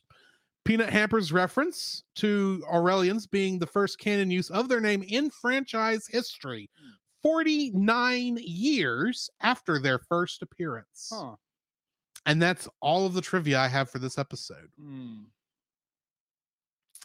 So how much do you hate Peanut Hamper? Oh my gosh. It's- I wanted to kill her at the end of this. exactly. Oh my gosh. because for because one thing this episode does good Mhm. does really good is up until the drukmani steal the other ship Yeah. i was on her side Yeah. i thought good you learned your lesson i would be ha- if you continue this way i will i would like you peanut hamper you could be a good character Uh huh. That was so. i don't good. really like half of what you did on this planet and good night this was a prime directive episode and I, i'm barely going to talk about prime directive but then you screwed the pooch and i Mhm. don't mean Rauda. Oh. No. i don't Oh my want to know how that worked Oh no, no, let's not go there. Oh my gosh. Oh, that, but that uh, just made me cringe. Oh my gosh. this is a weird episode in general I agree. Oh. but it, i think it's done actually very well for what they're doing yeah, they s- give you a decent, a good story featuring this little exocomp Mhm. because that is the alien race. Yeah. uh, that she technically is. and there's a lot of interesting things they do with it, especially like everything they all we all okay. So I did say this was a Prime Directive episode. Yes. Do you know what the Prime Directive is? yeah you it's uh you can't interfere with a civilization that is not discovered or developed warp one Okay. i think it's You, something you were very close. Prime directive is a little nuanced, but I'll get into it. The directive specifically states that a star a, a member of Starfleet yeah specifically yeah is not to interfere in pre-war cultures. And Yeah. this uh, there's a similar thing with the Federation, but it's the version we always hear is the Starfleet one. yeah Uh basically up until their warp they get reach warp 1, the idea is you want to have as little cultural contamination in Yes. their uh culture as possible yeah that becomes harder of course after they have warp capabilities right because now they're able to interact of their own free will Mhm. with other warp capable cultures they're Yeah. essentially joining the the galactic culture at that point while still trying to maintain their own Yeah. and then you get political problems which Yeah. is the other half of that Mhm. where technically if they're not members of the federation you can't tell them what to do Yeah. which kind of goes without saying i think but that's beside the point yeah you, you can't dictate what people will do just right because but they it's now al- have it's warp it's part capability. of the rule on the books it's like if they're not federation you can't really keep them from doing stuff even if you disagree with what they're doing yeah so by all technical accounts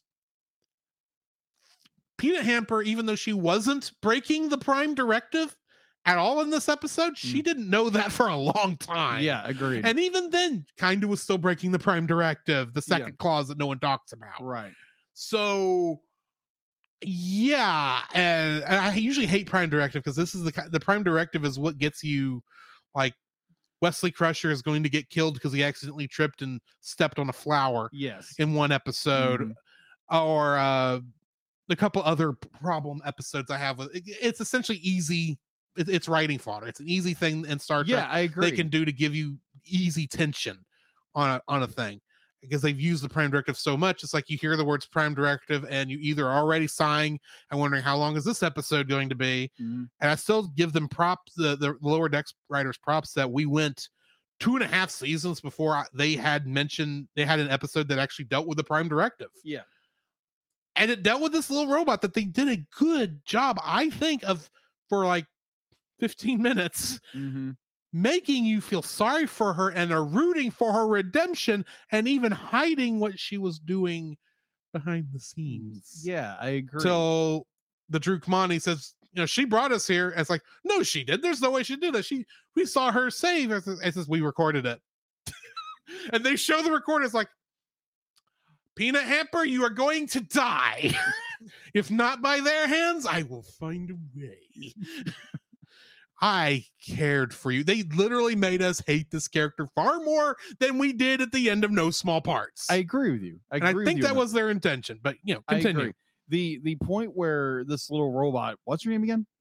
Peanut Hamper. Peanut Hamper. She is an Weird. exocomp. Weird name for a character, Peanut Hamper, But it's mathematically perfect according to her. apparently. But it's this annoying little robot who decided she's gonna bail and you know uh go rogue on her on her crewmates, gets herself lost in space, and just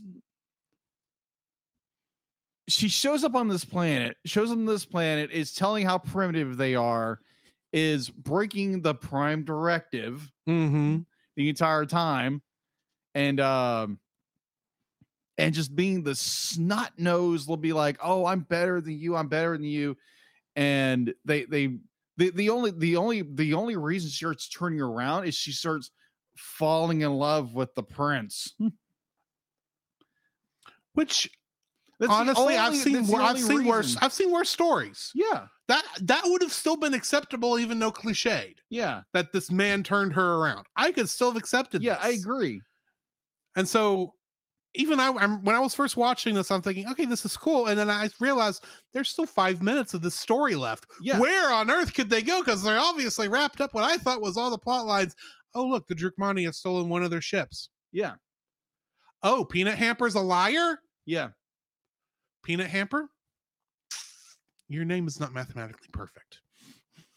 yeah I, I do i do like it where be like peanut hamper be like you you do see that redemption quality in the character and when like the village is being attacked and the prince is giving the be like he's always saying be like we need to uh be better we need to Mhm. be better we need to because Petey Hamper's kind of showed him that and uh that showed that some of those scenes still get just cringe beyond belief I'm like oh my Yes. gosh he went there but uh but nuance so when the when his father's when his father I think his father is injured or something like that Yeah, and he's going to die. Says no one's ever survived a sky snake battle attack, and she goes, "Boop, anti venom. You're gonna be fine." I also gave you a bunch of nutrients because you're you were you were- you were super super low on on vitamins. yeah that was like- good that was a good scene Like, but I'm- ah, okay. the scene I'm referring to Still is breaking when- the prime directive. Huh? still yeah, breaking still the prime breaking the directive. in prime that directive. I instance. agree with you. The scene I'm referring to is when the prince takes like the larger ship because it's like, oh yeah, we've known this stuff for years. We Yeah. just you know forgot about it. F- We didn't talk about it, and but it's like, how are you piloting the ship? How are the Drukmani piloting that ship? Yeah, that's a 'cause- weird control se- surface. Yeah, because even uh, like someone on the the uh Cerritos said it'd be like, it's like yeah, it's got far far more powerful weapons than we've seen before. I'm like, Yeah. and how do you guys know how to fly this thing? But I yeah. Yeah. but I love it when the prince gets in there and he goes and I'm going to save my people. I'm going to save my world from these pirates. Mhm. And I enjoy that scene. And it's just like, oh, peanut hamper, you just shot yourself in the foot. and, uh, and the prince still takes the and, sh- directive and to. then Peanut Hamper at the end still tries to say, "Oh, now I've learned my lesson." It's like you just lost all free, all, all uh, uh, all the brownie all- points you build up. all the brownie points you just built up, all the all, all the goodwill you built up in the last couple minutes. You just burned through all of it. uh huh. You that is why you're going to get imprisoned in the Daystrom Institute Uh huh. next to Agimus. And I, I loved it how she was she the entire time before she had her little turnaround where it'd be like, oh, I'm gonna get you know sent to a penal colony or something like that. Yeah. because because I I I went I went um uh AWOL I went AWOL on uh, the Cerritos. But I think you no, she teleported out and was adrift in space. That's right. I, Yes. ke- I kept she thinking went AWOL because they Yeah. didn't know where they went. Yeah. No one bothered to try and get her, uh, teleport her onto this on, on onto anything Uh huh. at all. So it's like technically she went AWOL. Yeah. Yeah, they did not know to scan for synthetic life, though. I don't know how that could be different from biological, how those life readings change. But Yeah. beside the point, Oh, the the the point where the Cerritos does show up, they see they they they yeah, and sense they say the we're beacon." not going to send her to a penal colony. We just saw how she saved the day and all that stuff. It's like yeah. okay, It's like, okay, that's cool. But then it's more like, oh, okay, then you see what she did beforehand. yes, It's like, oh, yeah, you can take these ships. They don't really use them. They're stupid backwater people. yeah. And they're like, oh, you just screwed the pooch, kid. did you catch uh the people in the who were in the the away team party that beamed down so you, Uh, had, you had captain freeman Mm-hmm. a couple other people we don't give a care about Right. and tindy yeah, and Tindy. you know why tindy was there do you remember why tindy would be would, would be there Mhm, Uh, in no small parts I know she's training to be a, a uh, an officer. she is but she was also the one that was supposed to be was a uh, uh peanut hampers mentee uh, uh first first uh, voyage mentee Yeah. she's the one who was meant to show her around the cerritos That's right. So she was continuing her job yeah. as Peanut Hampers mentee coming back to talk with her. Mm-hmm. Agreed. I like that. That's a cool little detail they didn't have to do. No, yeah, I completely agree. Anyway, sorry. Yeah. I Like, keep interrupting you this, and I this- apologize. This was a good episode. This is a good episode, and it it, it was like uh, it's like oh peanut hamper. It's like why in the world are you here? Mhm. Then she has her little redemption arc, and we get like this this nice encounter between the pirates, the Cerritos, and the um the the the Air- Avenir Ariores. Aeroris. And uh, that was cool. And then Yeah, you get the the that- big you get the big revelation. It's like, oh yeah, Peanut Hamper sold them out. and I do like actually the design of the Ariores. I thought Yeah. they're a well designed alien race for Yeah, this. agreed. the other cool thing I want to bring up in this that I really appreciated is right there, right after she teleports out into space from no small parts, Mhm. and you s- see, you know, Shax in the shuttlecraft Uh, Uh-huh. taking Boimler over there and all that, you can hear parts of that episode playing. So Yeah. you know what's going on. And, and you actually even get to hear Shax's last line from No Small Parts again. uh, hang in there, baby bear. Yeah. And before it blows up. And then, of course, Peanut Hamper has to crap all over this whole thing Uh-huh. and reminding us that Shax is dead, but he's not Dead. dead. He came back to life, and we still don't know how. And I think that's the point. Yeah. But anyway, Anyways. anywho, you ready for the next one? Yeah. Let's go on to the next one. Next one's fun. Mm-hmm. Crisis Point 2 Paradoxus, directed by Michael Mullen and written by Ben Rogers. In this episode, Boimler's holodeck movie sequel tries to live up to the original. Along with playing Shax again, Mm-hmm. Fred Tatasciore also plays the Kazinti ensign. That's the bobcat looking guy that was on the bridge of the Cerritos. Oh, okay. That's a Kazinti. Okay. They're like the uh Cations, you know, Okay. like uh, the Doctor is, Yeah. but they're different. Okay.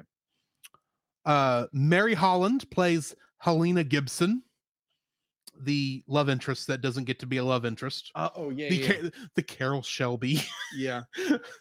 not Car- uh, sorry, not Carol Shelby, uh, the- uh, Carol Marcus Carol Marcus. character. Character mark. Car- yeah. Carol Shelby created the Mustang. yes. anyway, uh, Seth Morris as the Illustrator. I think Mhm. that's the guy with the, the tape, the the map tattooed on his back to Kitsy Hop. Oh my gosh. Yeah. Star Trek Five. Leonardo Nam as Australian street punk. Ben Rogers as both Nick Knack and Steve Stevens. I love Nick Knack. Carl Tart as Kayshawn. Mm-hmm. Alice Wetterlund as left, center, and right Melponar. The Melponar triplets. And those are their names, left, center, and right. Wow. It's oh, you can just barely make that out in when Boimler brings up his holodeck script. Yeah. When he's gonna fast forward to the credits. Yeah. You can just barely make out character names and the Melponers are named left, center, and right. Oh my gosh. And also, our special guest for this episode, George Takei as Captain Hikaru Sulu. Getting into the trivia for this, and bear with me, there is a lot of trivia for this. I can imagine. This episode did not have a standard title card that was traditionally shown in the opening of the first act. The in universe opening sequence of the holodeck movie features its own title card that nearly matches the name of the real world episode using the Roman numeral 2 instead of the number 2. Ah. As in Crisis Point, this episode is presented in the wider 2.39 by 1 aspect ratio during the holodeck movie sequences, mhm. aka the uh, standard movie Yes. uh, aspect ratio.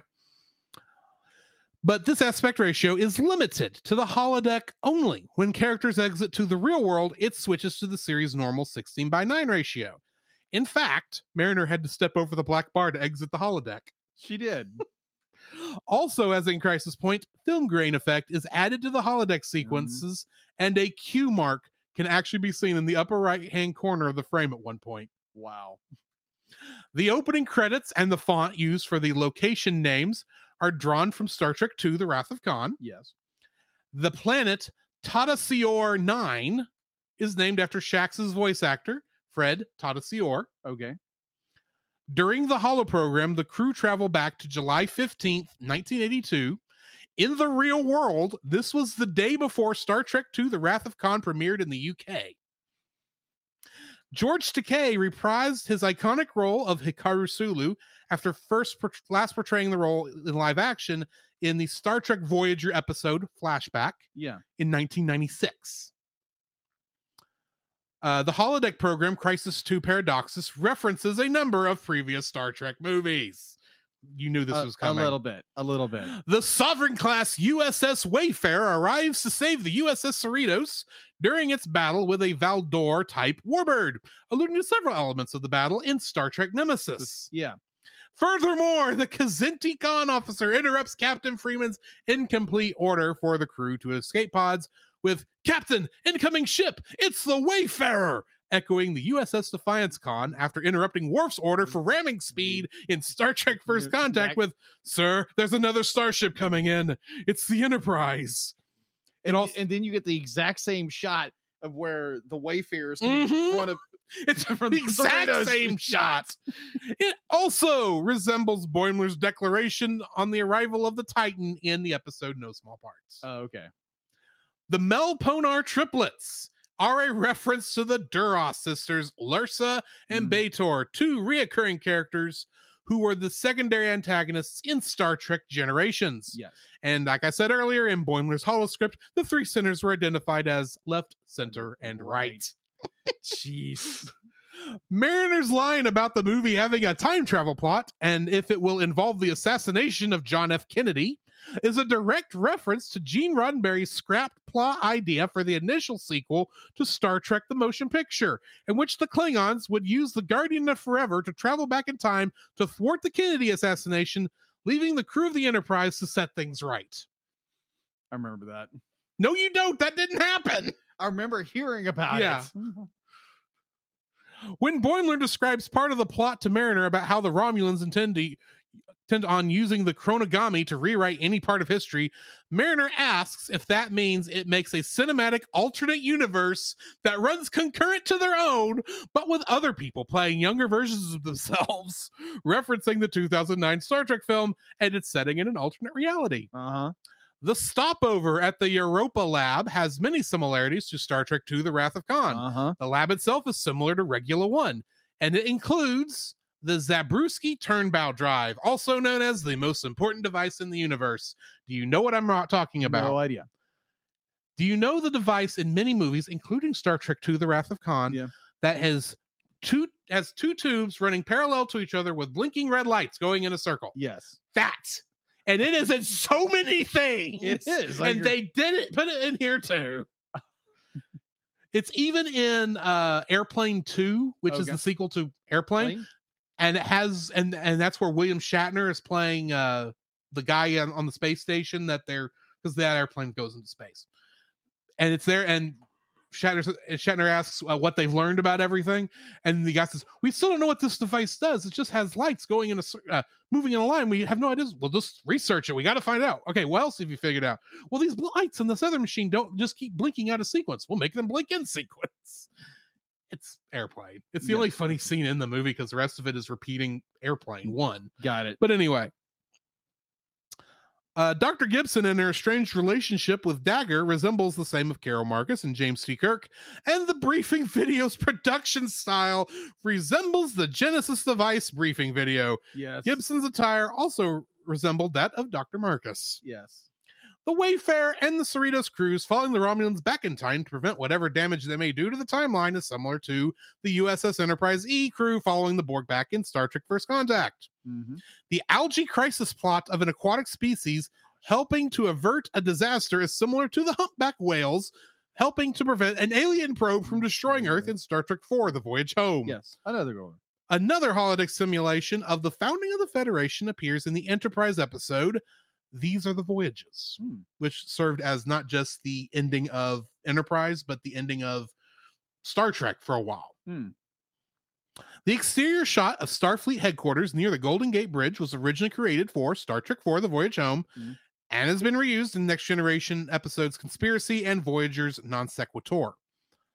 The Romulan's bomb design is the same as the Thaleron generator from Star Trek Nemesis. Okay. I remember that. The quest to find the meaning of life and the godlike entity of Kitiha is similar to Cybok's quest to find Shakari and the godlike entity that inhabited it in Star Trek V The Final Frontier. Oh my god. Or as I like to call it, Captain Kirk saves the universe from not God. Oh yeah. I, I hope you're gonna bring this up, but if you don't, I'm bringing it up. The f- Uh, knickknack blowing up the wall of the brig to free Boimler and Mariner is similar to Montgomery Scott doing the same to free Kirk, Spock, and McCoy in Star Trek V: The Final Frontier. The third moon of Shatanari is similar to the name Shakari from Star Trek V: The Final Frontier. Shakari was an allusion to Sean Connery, who was considered to be cast in the role of Cybok. Shatanari alludes to William Shatner, whom writer Ben Rogers had considered for this episode. My gosh. So yeah, Shatanari, Shatner. I wonder. the reveal of Kitty Ha. Oh my god. being the evolution of the Kitty Hawk Flyer. Pearl parallels the reveal of V'ger being the evolution of the Voyager 6 probe in Star Trek the Motion Picture. Both Kitty Ha and V'ger's names are also corruptions of their original names. I was like, kitty ha. Oh, I no, told it's you that Kitty Hawk. I told you that Friday. It's like I hope I'm not spoiling anything. No. Surely he won't make this connection too soon.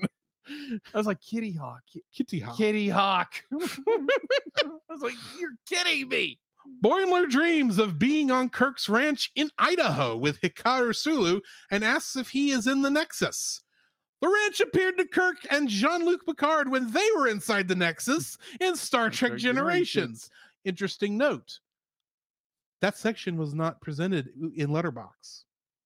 Oh, it wasn't. No, it wasn't. But they, but it, you get, s- I got so wrapped up when it, when I watched it, I didn't catch that. Hmm.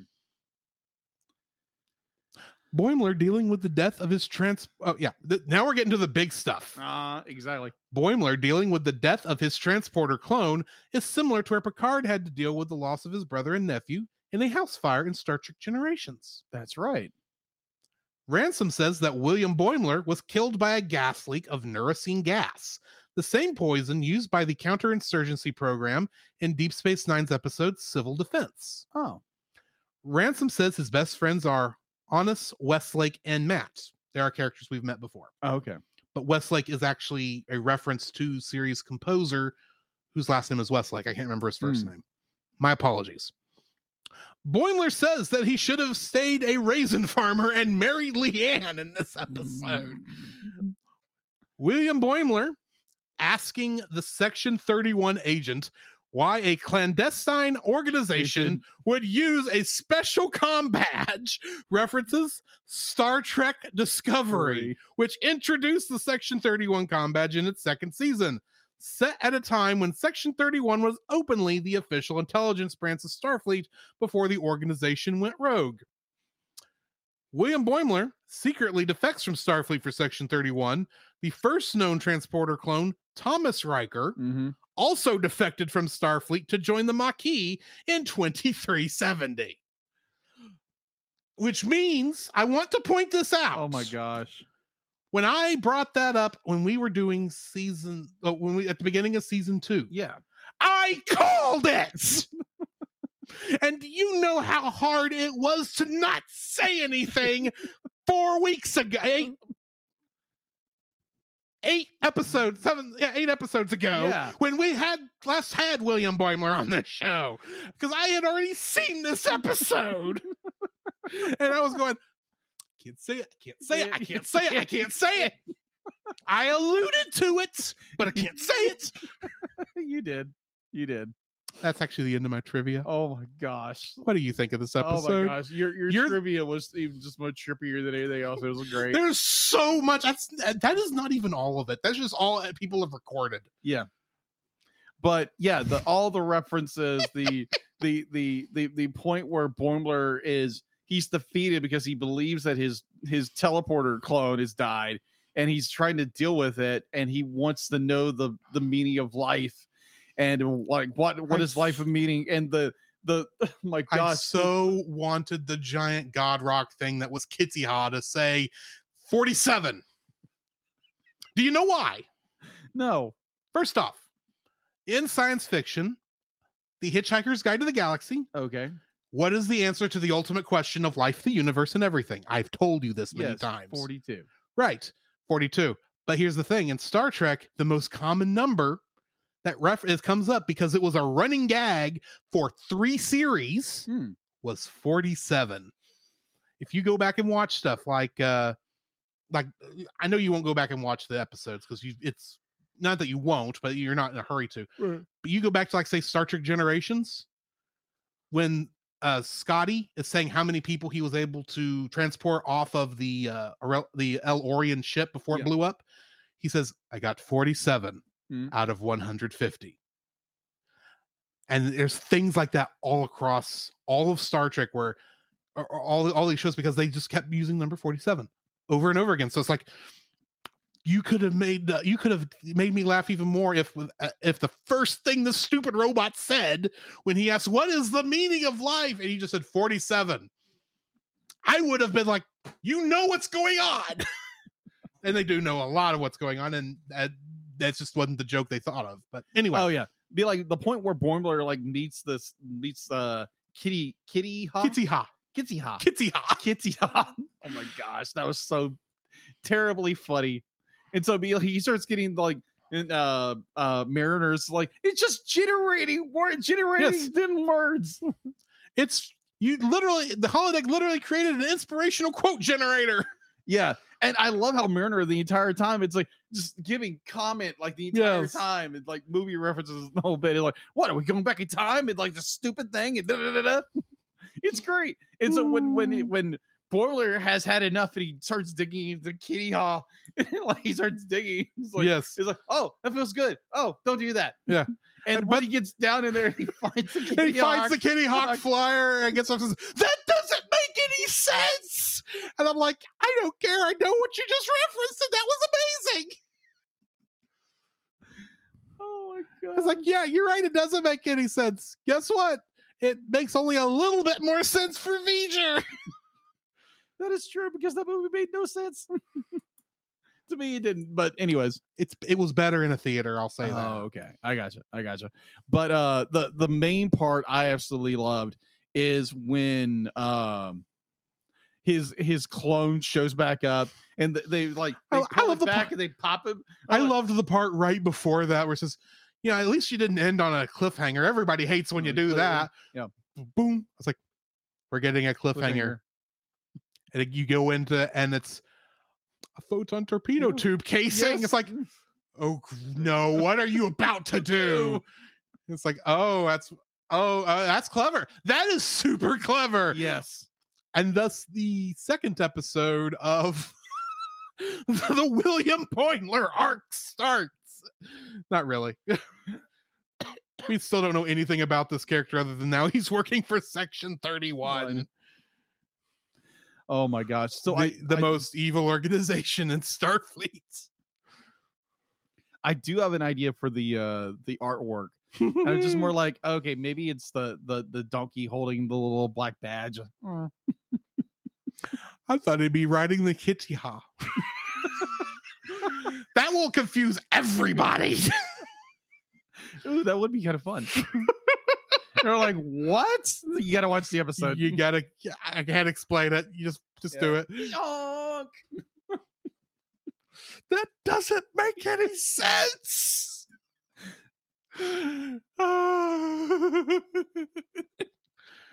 anyway, do you have any? I guess I No. should talk. I, I, you can tell I loved this episode. yes, because dude even the stuff that was not making active references yeah, to star Tr- to other half stuff like tindy and rutherford's entire arc which i haven't even talked about yet no, she gets to be captain for the first time and she's and apparently she's got a bit of a uh s- what do you call it a uh inferiority complex where she doesn't think anyone will listen to her if she's captain yeah, because rutherford's not taking this thing seriously seriously. Oh my gosh, and I'm like, you know what? I'm with Rutherford on this.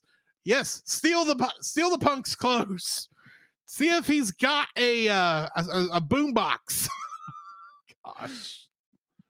Because that was the first thing I thought of when I saw the Australian street punks. This is when is this? 86? Do-do-do-do-do-do-do-do-do-do-do. Mm-hmm. Uh, This guy is gonna go on to direct the Muppets. Because that's Kirk Thatcher who does a lot of the Muppet stuff later Yes. on. yes, or producer of a lot of the Muppet stuff. But oh, at this point, they need to bring a Muppet in there because that would be funny. Oh no, what they need to do on this show Uh-huh. at some point?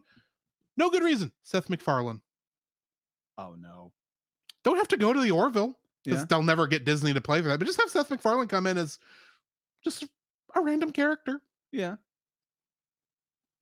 He's actually Seth MacFarlane has actually been in Star Trek before. yeah, He's in Nemesis for like a hot second. yeah. Bring him back. That's all I'm saying. That would be funny. Have him walk in with Oh, a white so- uniform and as just so walk off. as so many Star Trek peak actors have been on the Orville, Mhm.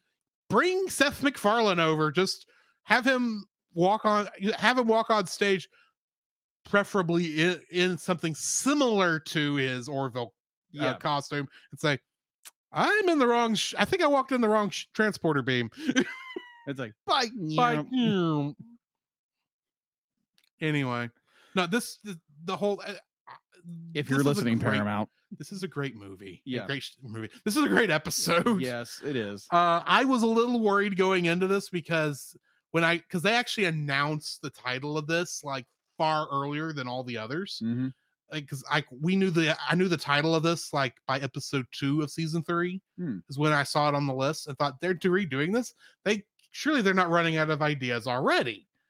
No, it's just it's just that Crisis Point One was making fun of all the great moments Mhm. in Star Trek film film history. Now we're gonna make fun of all the Oh, bad ones. Yes. The weird things. It's like, good night. The only thing we're missing here is data saying he can in, in the event of emergency, he can be used as a flotation device. That's about all we're missing here. And a holodeck ship. Yeah. We haven't gotten a holodeck ship yet. Oh gosh. Next time. Uh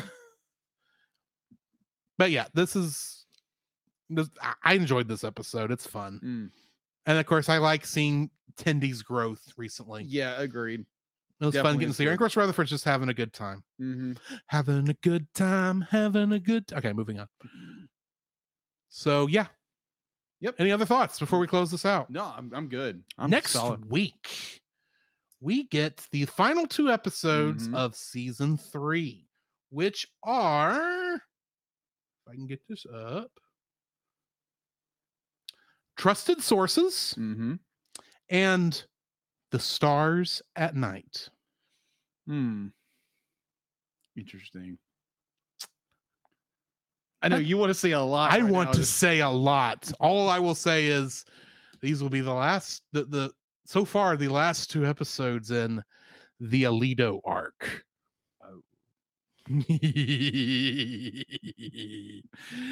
Join us next time for that, uh, along with, of course, Rudolph the Red-Nosed Reindeer. Boy, this is going to be two weird mashups. Yes, it is. It's gonna be not that fun we to haven't watch. had that already uh but join us next time for that in the meantime do you got anything else before we cut out No, I'm good. all right in the meantime this is drew This is Jacob. and we'll catch you in the next frame You can follow Jacob on his Facebook at Jacob B. Heron. His Facebook page, Jacob's Daily Art Corner, where he tries to draw each and every day. His Instagram at Jacob B. Heron. His Twitter at Jacob Heron. And his letterbox at Jacob Heron. You can find Drew on Facebook at Drew Dodgen. His Facebook page, Drew's Photo Bin, to see his photography. His letterboxd page at G. George759 his Twitter at ggeorge759, and Instagram at Drew Dodgen. You can like us on Facebook at the Cellcast Podcast, on Twitch at the Cellcast Gaming, on YouTube at Cellcast, on Twitter at cast underscore cell. The Cellcast can be found at Apple Podcasts, Google Play Podcasts, Stitcher, Spotify, or anywhere else fine podcasts are downloaded from. Please rate and review us where you found us, and also on Podchaser. Email us at thecellcastpodcast at gmail.com. The Cellcast is a proud member of both the Pop Americana and Culture Box media networks. For more information, please see the link in the description. Our theme song is Drop and Roll by Silent Partner. And remember, that's Cell with a single L.